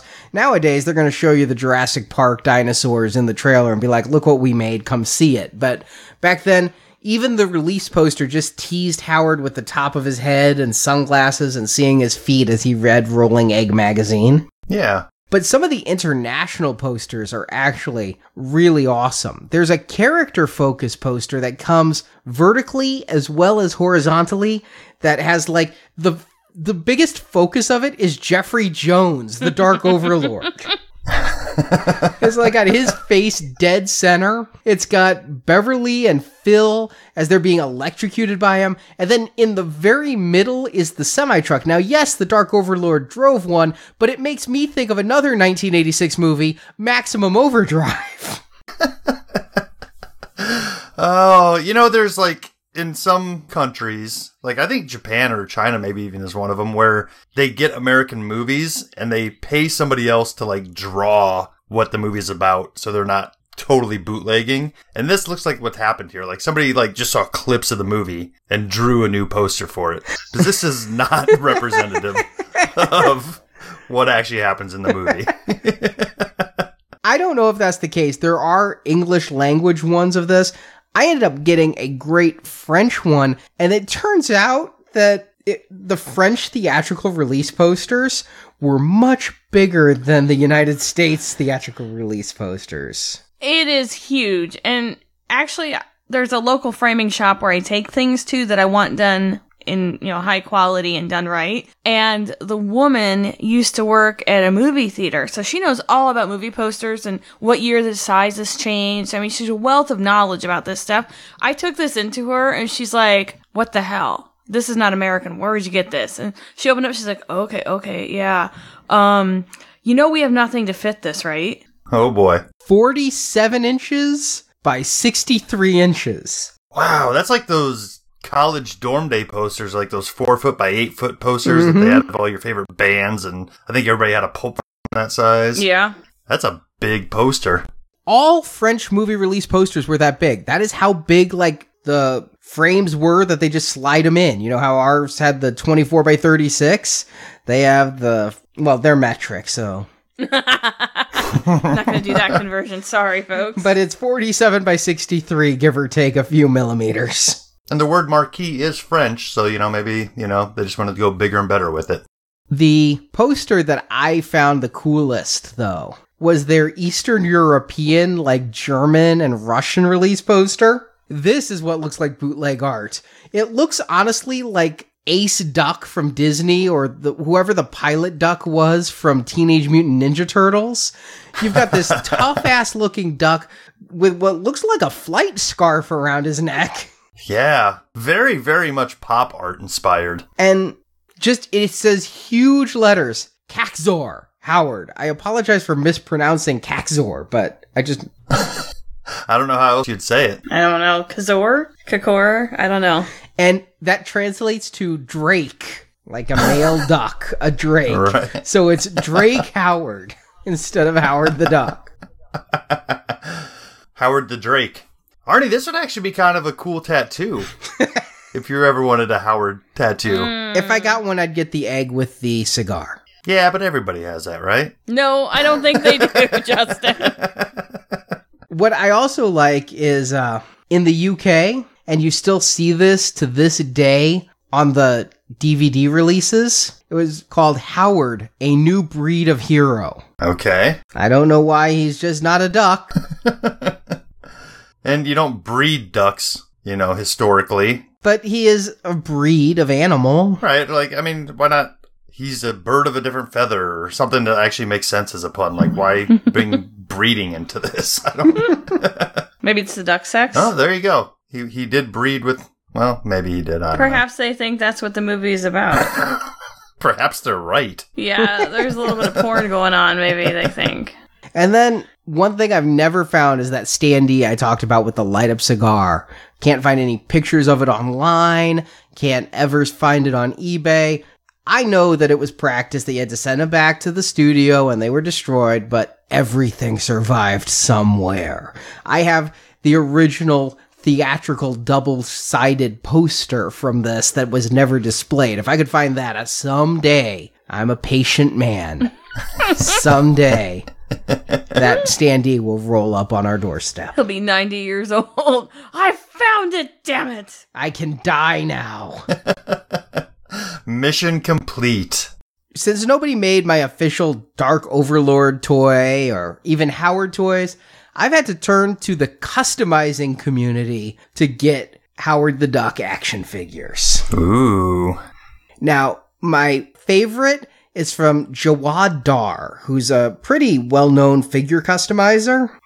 Oh yes, he is. He's he's one of the premier figure customizers out there. Does a lot of great work with Star Wars and Marvel, and apparently Howard the Duck as well. Yeah, he's done Lost Boys and all kinds of figures. He makes them look like the reaction figures. This looks like it could be official, all carded and everything, with the big Howard the Duck logo. He uses the DVD logo with the feet, no cigar.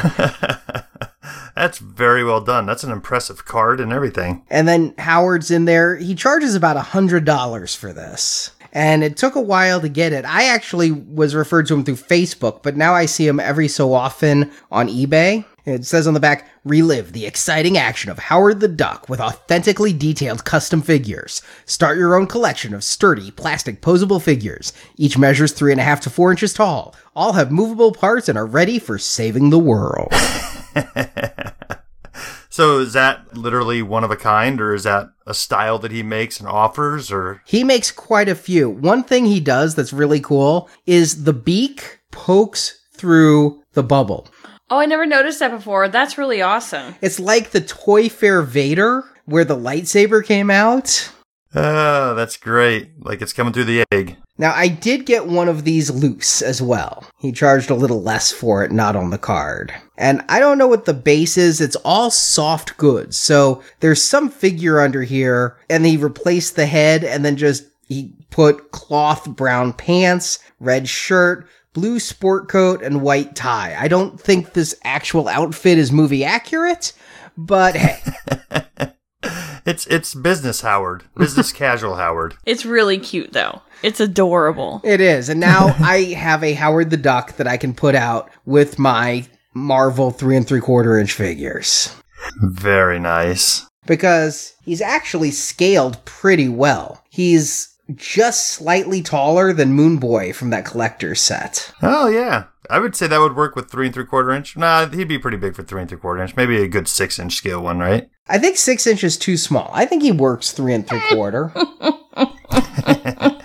We need to get him some duck feet. The feet are a little humanish there. Yeah, that is true, especially since the card has the feet on it. But yeah, he came up to about waist height or so, and that's how far he comes up on a three and three quarter inch figure. All right. Now, the one I got that's actually, now that you've mentioned it, you're right. This could be six inch scale. I did buy another figure very, very recently from somebody who I found through Twitter. Hmm. Her name's Alice Favreau. She lives in France. She's Alice underscore creation on Twitter. She does a lot of custom figures as well. I've noticed she has a Teek from Star Wars, the Ewok movies that she does. Nice. That's nice. But she had a Howard the Duck figure as well. A lot of people on Twitter alerted me to this. So I contacted her, got one ordered. She shipped it overseas and I thought it was a little bit big, and it isn't until Justin, you talked about a six inch figures, that I realized it's great scale for a Marvel Legend. there you go.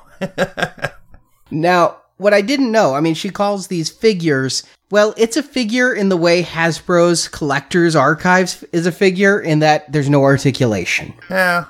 But this one is more movie accurate than the Jawad Dar one. This one, you know, she's trying to make it look just like it came from the movie rather than uh, an action figure based on a vintage style. Yeah, he was doing what Howard would have looked like back then. This is what a Howard the movie toy might look like today.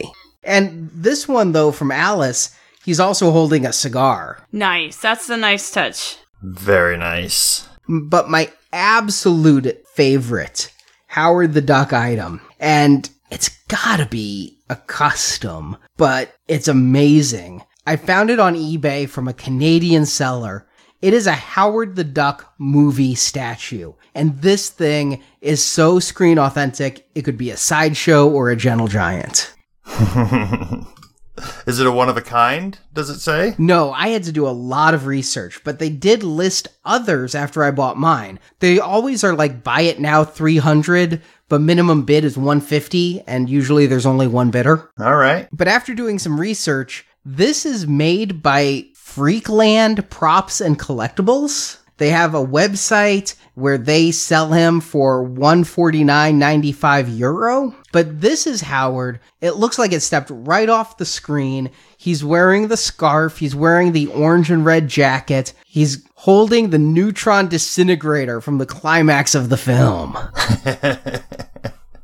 He's got his camo pants, his duck feet. This is the most, like you said, movie accurate piece so far. The only thing that confuses me in the least is why he's standing on wooden planks. Uh, yeah, it is a little out of nowhere. I couldn't decide if that was maybe they used something as a base for this statue and that was just it was on wooden planks or if a lot of their statues are on wooden planks Hmm. but this thing is absolutely incredible and they still show up on ebay about every couple of months oftentimes they don't sell i keep asking marjorie if i need a backup in case something happens to mine marjorie keeps telling me no You almost need to get one just to see if they are handmade or if they're molded somehow.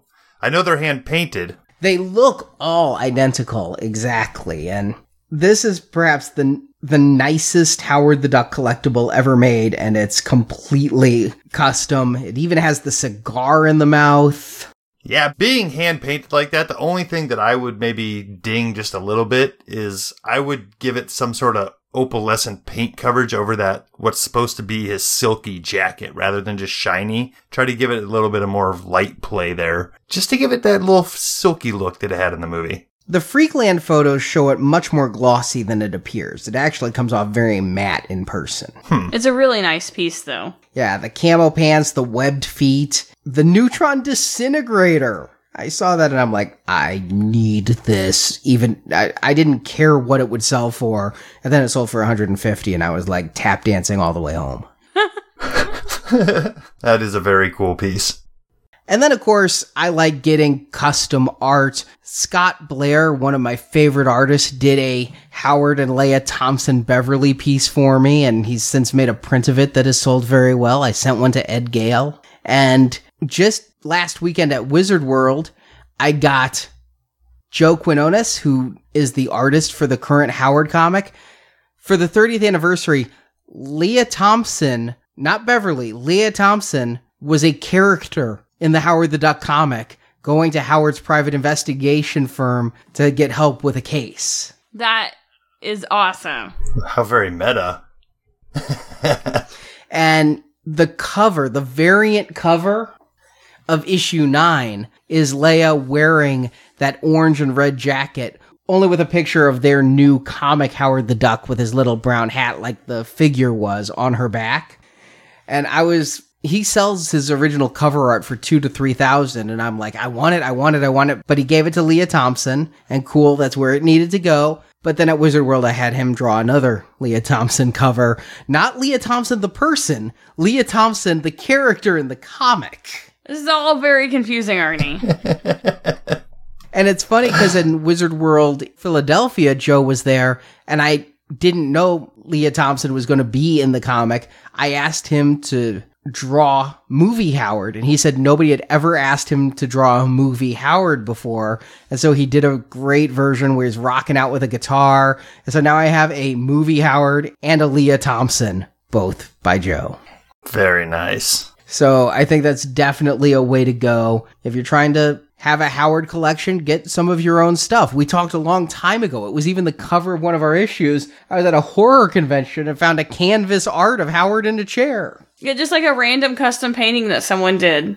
I remember that one. That was pretty sweet. But as hard as it is to believe, some people still have not seen this movie. 30 years. This is on constant rotation on HBO too. I know because I watch it every time. Even though you own it multiple times on disc. Well, I like it not full frame. like it's slightly cropped on the sides. and interrupted by commercials. Oh no, that's on Comedy Central. I like to not see what American cinematographer glorified instead see it kind of cropped. We need to find it in a foreign language version. There's foreign languages on m- multiple of the discs I own. I Oh, mean, I own okay. French and German. But Andrew is one of our video editors.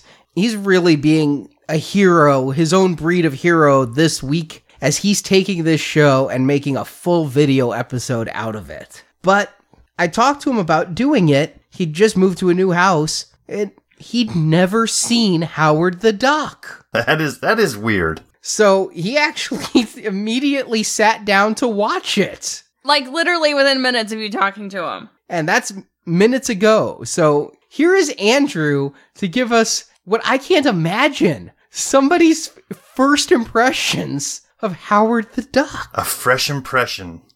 Like a newly hatched chick. Hello, Andrew. Howard the Duck. Dun, dun, dun, dun, dun. that song's going to be going through my head now for days. Yes, it is. He's been infected. It's so catchy.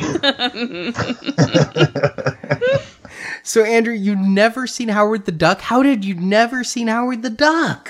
I lead a very sheltered life. I don't know. I honestly have no idea.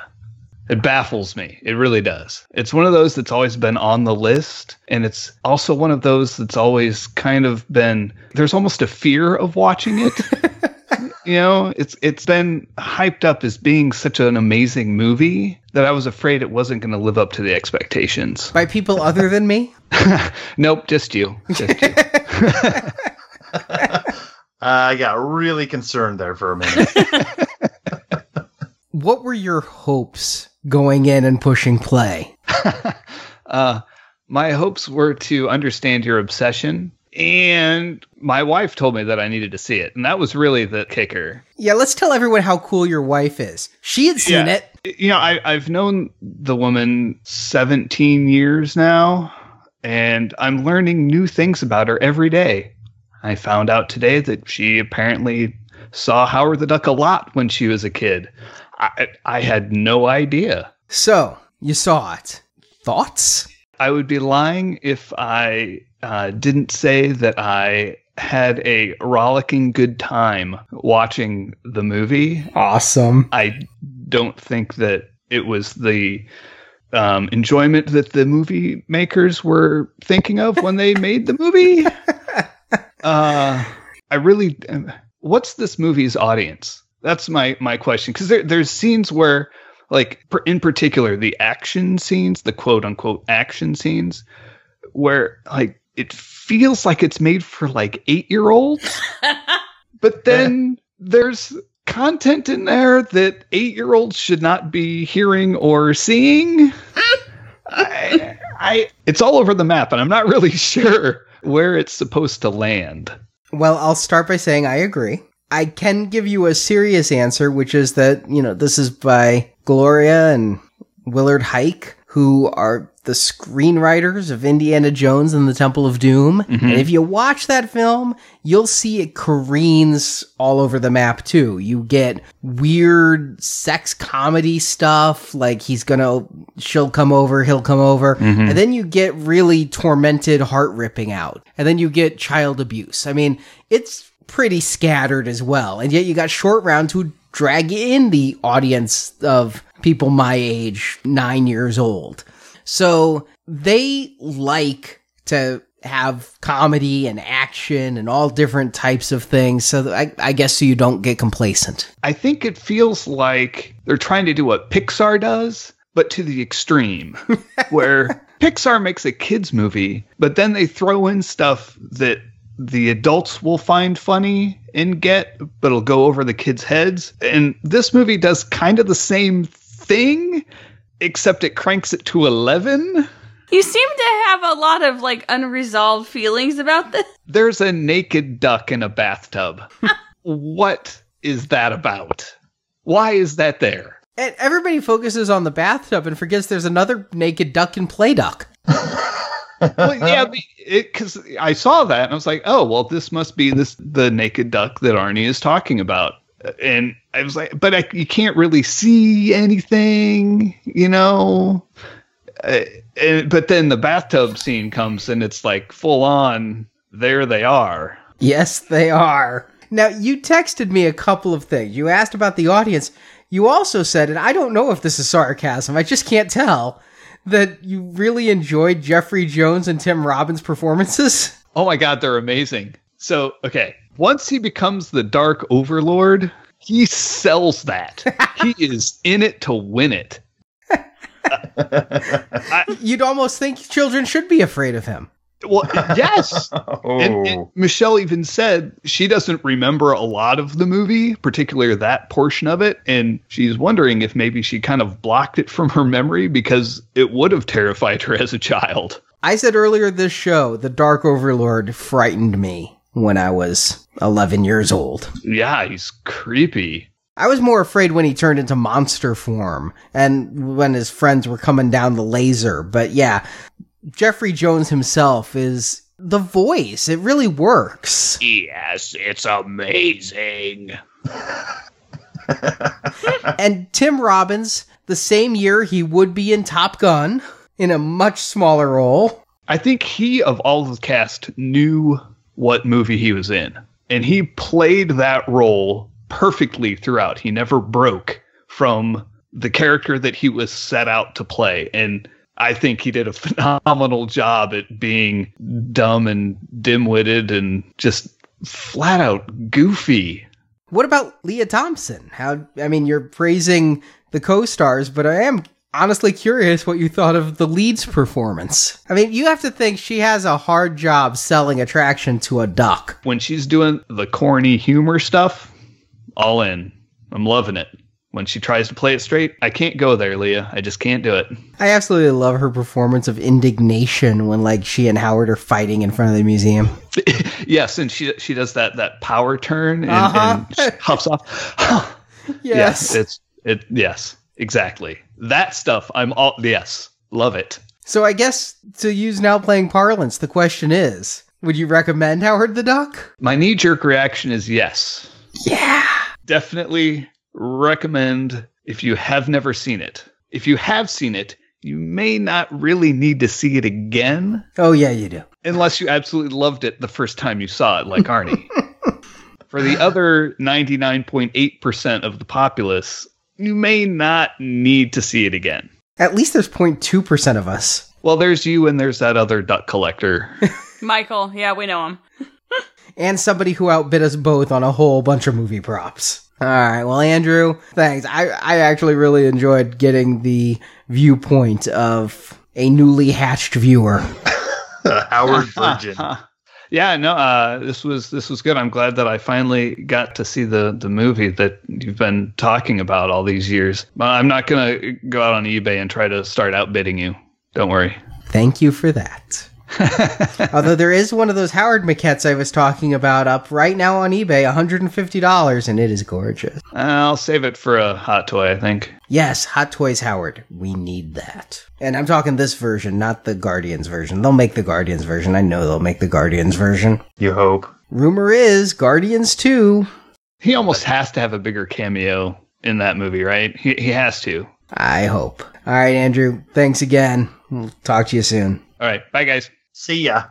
Well, I actually got to talk to Lea Thompson about Howard the Duck in an exclusive interview. It turns out she was rather impressed when I met her in Indianapolis and had that jacket and all those other movie items. She doesn't really do interviews with podcasts and things.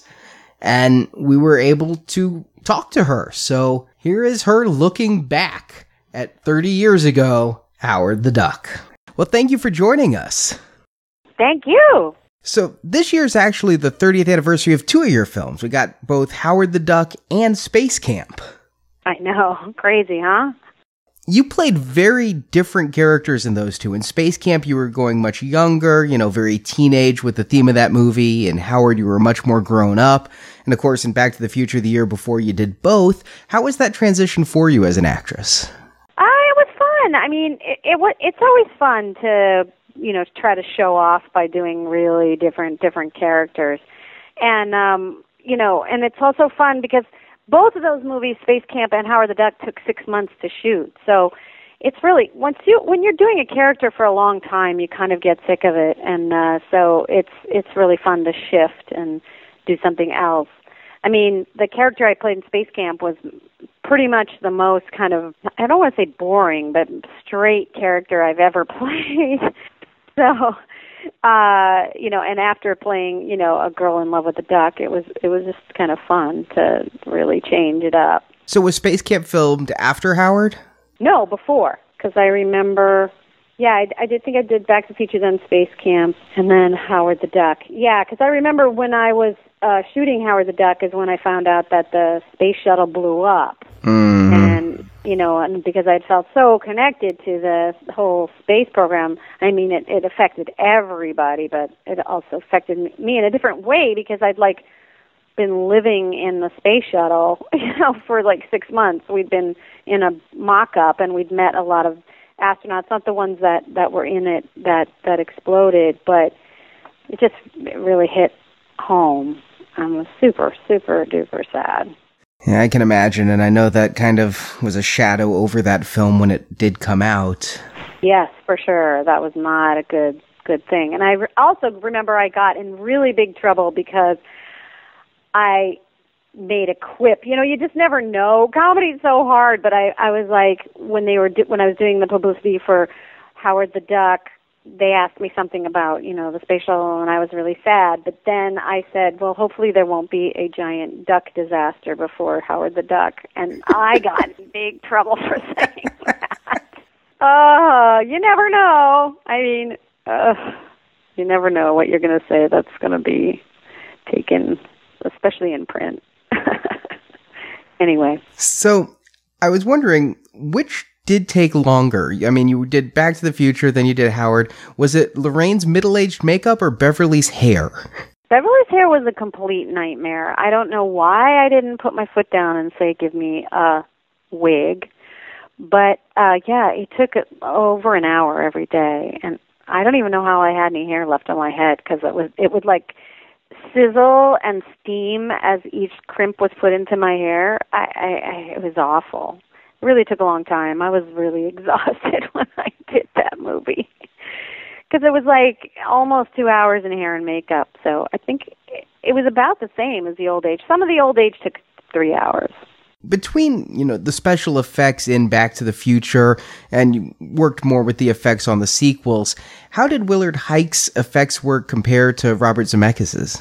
Uh, Bob Zemeckis and Willard Huyck, they're not comparable. I mean, Bob Zemeckis was a, like a spec, special effects genius. I mean, obviously he went on to run that other. He, you know, is a he's a great, great, great, great director, and uh yeah, his understanding um of how to make all that stuff happen was as good as the actual effects guys, if not better. So he was he, it was really fascinating and you know, it was really fascinating watching Bob Zemeckis think through things, you know. I, being a director now, I I even admire him more. So yeah, I mean, we had a great team. We had a good budget on on Howard the Duck, but it was also like, uh, you know, the infancy really of of special effects and as com- as compared to nowadays. Like the things they can do nowadays are just unbelievable. But one of the problems with nowadays is that they just rely on it so much instead of story and character. The you know the special effects, and after a while, you just kind of get exhausted. I do.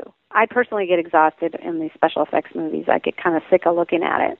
I'd rather see the actors act. You know.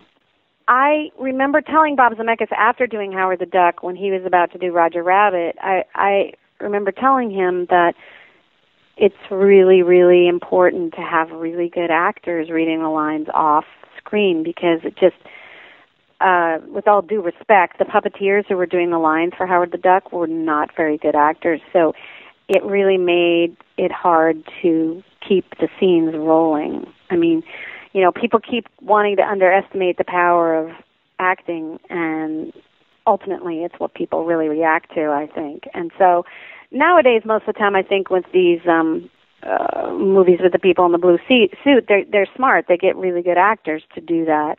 And so the other actors it's a scene between two people you know? And if the, one of the people is dropping the ball during during the game it's a bad game. You need someone to throw the ball back and forth in a good way in order for the scene to work I mean, you can do a lot with editing, but you can't do everything with editing. So, I think it. And Bob Zemeckis listened to me. You know, he got a really good actor to do the voice of Roger Rabbit, and um, and it just made everything better. So, I think that was one of the things that uh, was hard about Howard the Duck. And what about working with Ed Gale? He was actually in the suit. Was did that help at all? It helped definitely. He was lovely and he's great, but he couldn't. Yeah, he was pantomiming, and they did the lines for the most part. And it was definitely better with him than it was with the other guy, Jordan, I think his name was, um, who was only seven years old. Um, so yeah, the love scene was, you know, all that stuff. It was really difficult. Also, you just felt like you were torturing him. You know, it, the suit was very uncomfortable, and Ed was so brave. but yes, the puppeteers would read the lines, and that and they were working these really weird mechanical things that moved the face.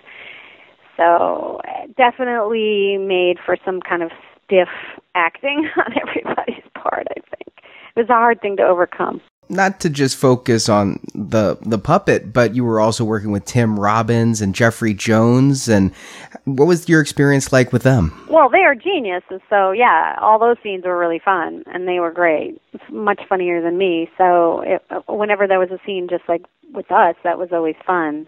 You know, because we could keep the ball going. Now, in your recollection, was George Lucas very involved in the making of Howard, or was it more Willard Huyck?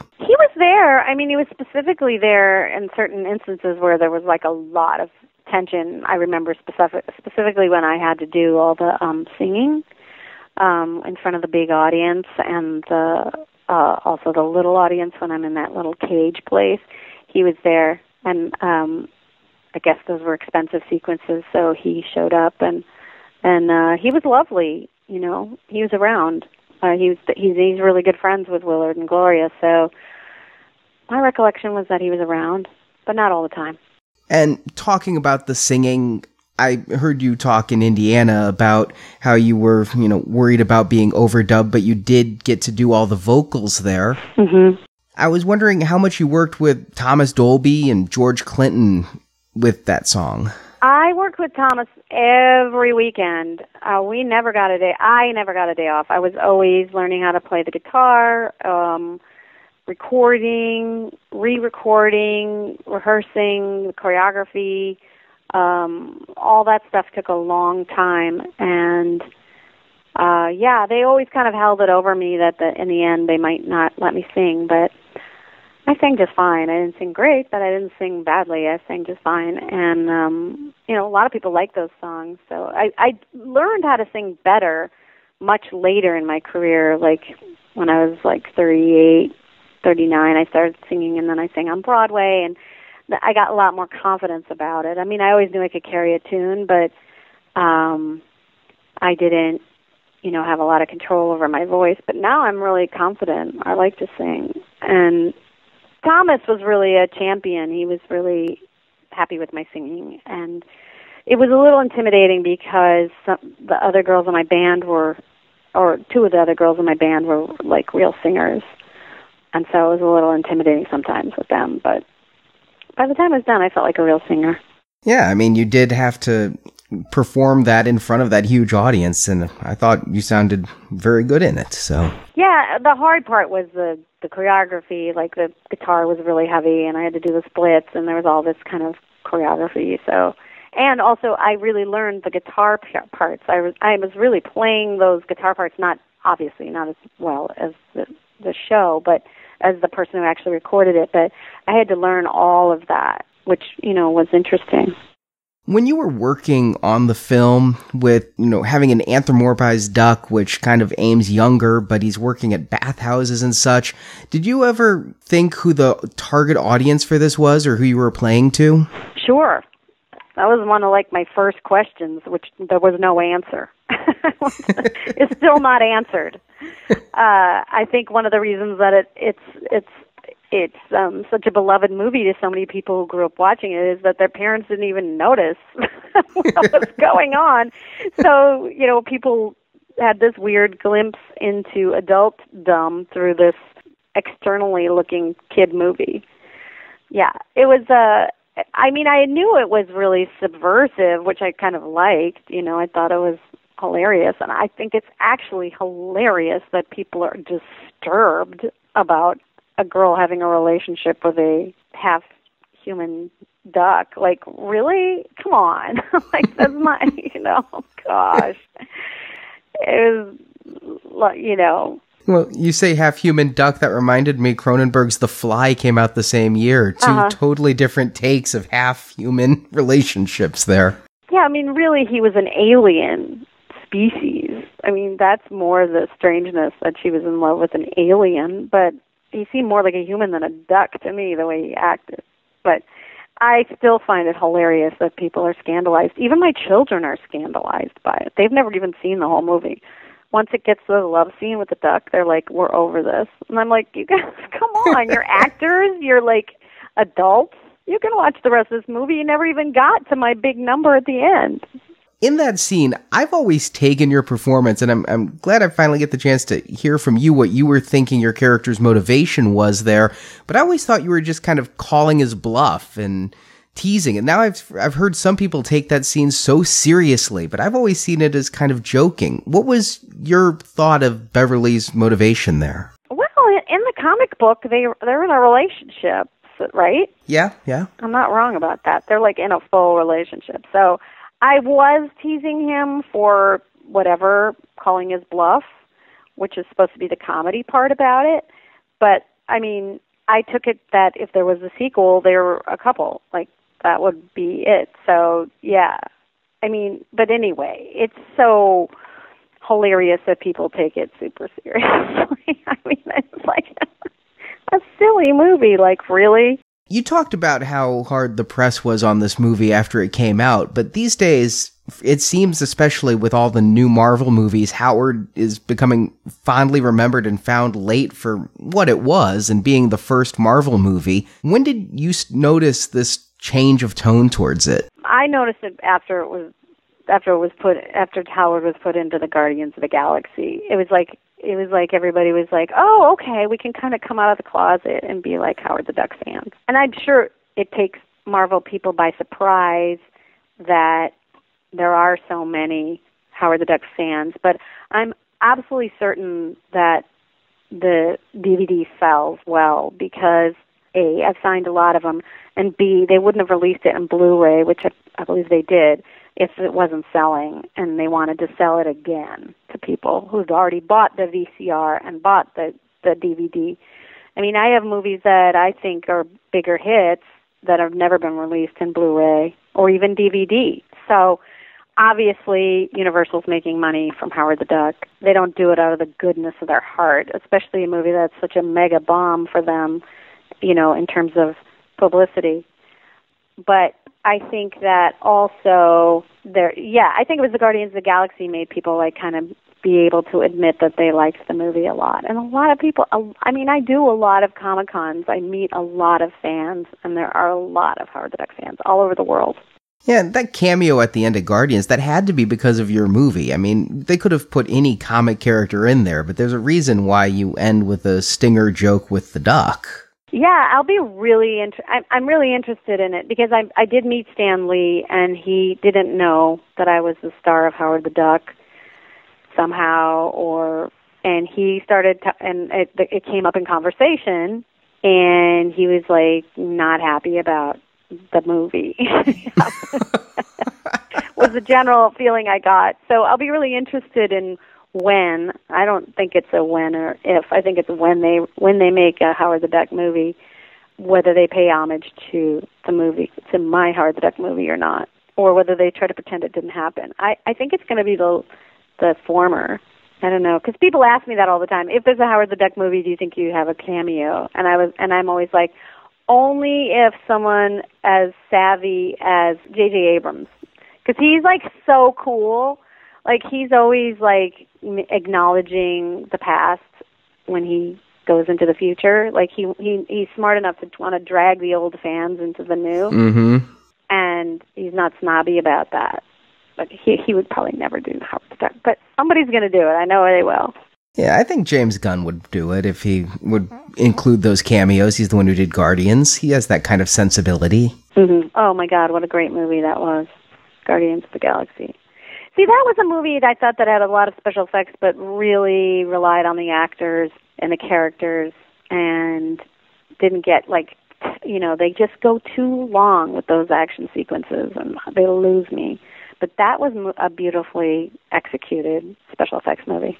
Now, recently you did Dancing with the Stars, and tremendous job on that, by the way. Thank you. You did the photo shoot with that classic Howard the Duck crew jacket. Uh huh. Was that your original jacket? Yes. Do you still have any other items from the shoot? I have all the costumes, almost all the costumes. I don't know where they are. They're, they're my daughter stole one of the shirts, and I have all the costumes, shoes, and everything, and the crew jacket. So, having lived with Howard for over 30 years now, including the filming, what is your favorite enduring memory or what you first think of when you look back? I don't know. Maybe my relationship with Ed Gale. He was so sweet. He was such a, a trooper. Uh, for me, maybe that. He was so lovely, and I'd say that probably. Have you kept in contact with Ed at all? A little bit, yeah. I think I get a Christmas card from him. Not too much. I always think I'll see him at a Comic Con, but I don't because he's done so many things. But that and and then my other thing is just how lovely the fans are, you know. And I feel like they're like ha- have been put upon. you know, I'm so uh, for some reason they're like my favorite fans because you know it's taken such hard knocks the movie so in order to be a howard the duck fan you have to be a die-hard howard the duck fan and i love them for that And just to let people know what you're currently working on, you've been doing the freeform series Switched at Birth, and the final season of that starts in 2017. yes in january i think january 27th And what other projects do you have coming up where your fans can watch you? um right now my only uh, did um I directed a movie that my daughter Madelyn wrote and starred in and did the score. She wrote the music for and my daughter Zoey Deutch is also in it along with myself and it's called The Year of Spectacular Men. And but I don't know when that's going to come out. So that's been a really, you know, directing an independent movie is a very all consuming task. So luckily I got to do that while I had a, my other job switched at birth. But I'm not sure when that's going to come out, and um, I'm also um, directing the Goldbergs. So I'm doing a lot of directing right now. But hopefully somebody will give me another acting job soon. They usually do. It doesn't take long. Oh, The Goldbergs is a great show, so I know. I'm really excited to direct it. It'll be my first uh, job directing where I'm not in it.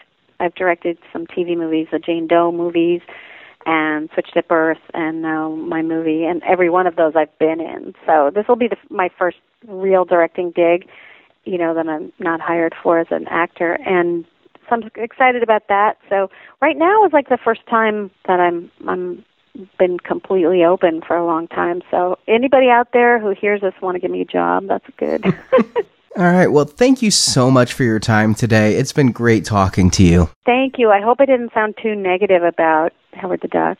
I, I love the movie and I love the fans and I'm really, really glad that I did it. And I I thought it was a really, really fun to be a rock star in love with a duck. Thank you so much. Nice to talk to you. Well, that is our show for this week. We hope you've enjoyed this look back at Howard. I know I have. This is my favorite show of this year. I'm just happy that we're we've done it already. Now I can stop getting all these alerts that we're going to do a Malardicious Toys. Turns out somehow I sent you an alert or put a calendar invite on without realizing it was set up for daily reminders starting 30 days in advance. Like at 11:30 at night. Every day at Comic Con, we were getting Malardicious alerts. But no, it's this is fun, and I know this is this is kind of your baby, Arnie, and I know it's it's easy to poke fun at a lot of this stuff, but at the end of the day, I really do think it's cool that you are the or one of the curators of the Howard the Duck props and movie stuff. Like that's that's cool. Thank you. I really do dig that. Well, honestly, my love for this all began.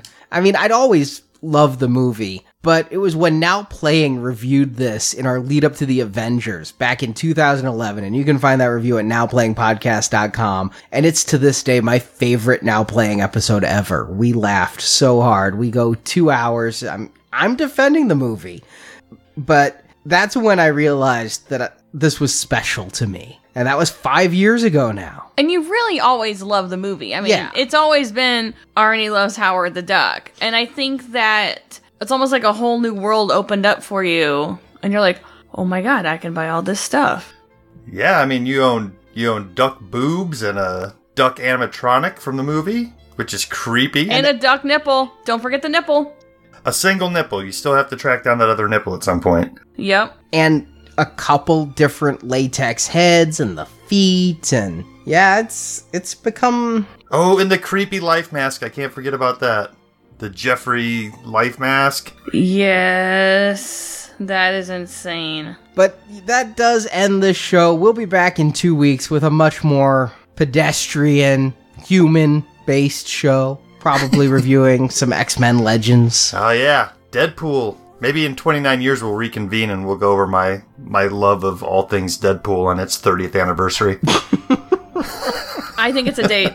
all right, mark it. I'll set the daily reminders now. So until next time, this egg is cracked. Beat it! Leave me alone.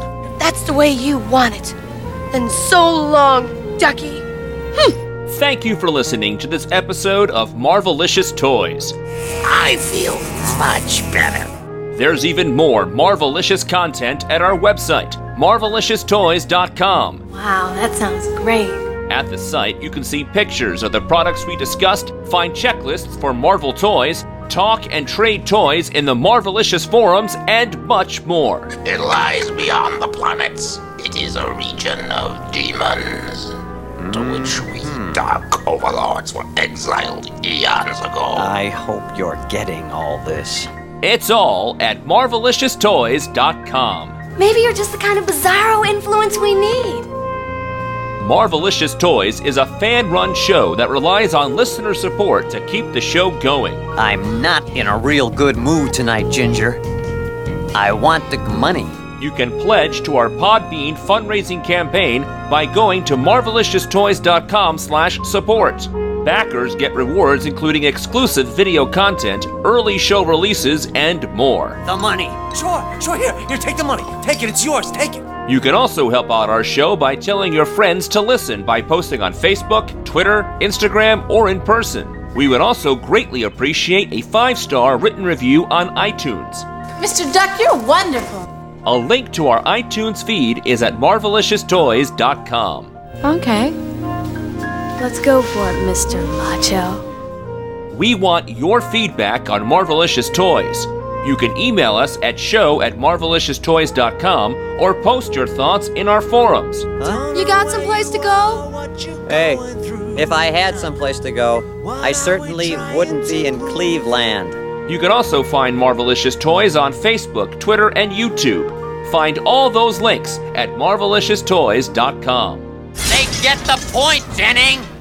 We want to hear your thoughts on Marvel collectibles. You can leave reports of your latest toy finds as well as product reviews by emailing an MP3 or iPhone voice memo to show at marvelicioustoys.com. All content received is subject for use on the show. Hey, Are we like all in the same discussion here? If you also like Star Wars, Star Wars collecting is covered at our other podcast, Star Wars Action News, which you can find at swactionnews.com. The cosmos. Countless worlds upon worlds, worlds without end. In these galaxies, every possible reality exists. And what is reality on any one world is mere fantasy on all others. Marvelicious Toys is produced and edited by Arnie Carvalho. No sex now, I'm working. Video editing by Barrett, Andrew, and Daryl. Desperate ducks commit desperate acts. Website design by Jason. I've got a headache. And I got the aspirin. Be gentle.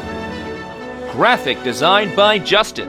It's not nice to fool with the Dark Overlord. Photo editing by Jeff, Scott, and Curtis. This is why I hate the night shift. Announcements by Brock. Well, sex appeal. Some guys got it, and some guys don't. Howard. If you want to hear reviews of every movie ever based on Marvel Comics, check out those reviews and hundreds more on the Now Playing Podcast at nowplayingpodcast.com. Oh, look, Ginger, I warned you when you got into rock management, you'll be dealing with the entertainment types, you know, uh. Marvel Comics and all that the Marvel multiverse contains are the intellectual property of Marvel Entertainment Incorporated, a subsidiary of the Walt Disney Company, and no infringement is intended. I want to see your license, Jack. I have no license. I am not Jack. Marvelicious Toys is a Venganza Media production, copyright 2016, all rights reserved, and no part of this show may be reproduced, repurposed, or redistributed without the written permission of Venganza Media Incorporated. That's it. No more Mr. Nice Duck. Not bad for a duck from outer space. You were great, Ducky. Ah. Hello and welcome to a very special episode of Mallerlicious. Let me do that again. That's a hard word. Mallardlicious is hard to say. It is. It's Yes, a- it's- is. it's a mouthful. Marvelicious runs off the tongue, but Well, it rolls off the tongue, not runs off. no, it flees. It flees. Okay. In August 1986, three years ago, the clown in his violator form. Yep. Look at me dropping the dark horse, or the IDW or whoever publishes that. Might have been Image. Image, that's it. And I mean, it makes as much sense as when Leisure Suit Larry went to a volcanic island, right? Sure. Uh, is that a crossover? That really should be is the two of them out cruising for chicks. Oh my god, that's a pun. and it won't be the last one tonight, folks. It Might be the first unintentional.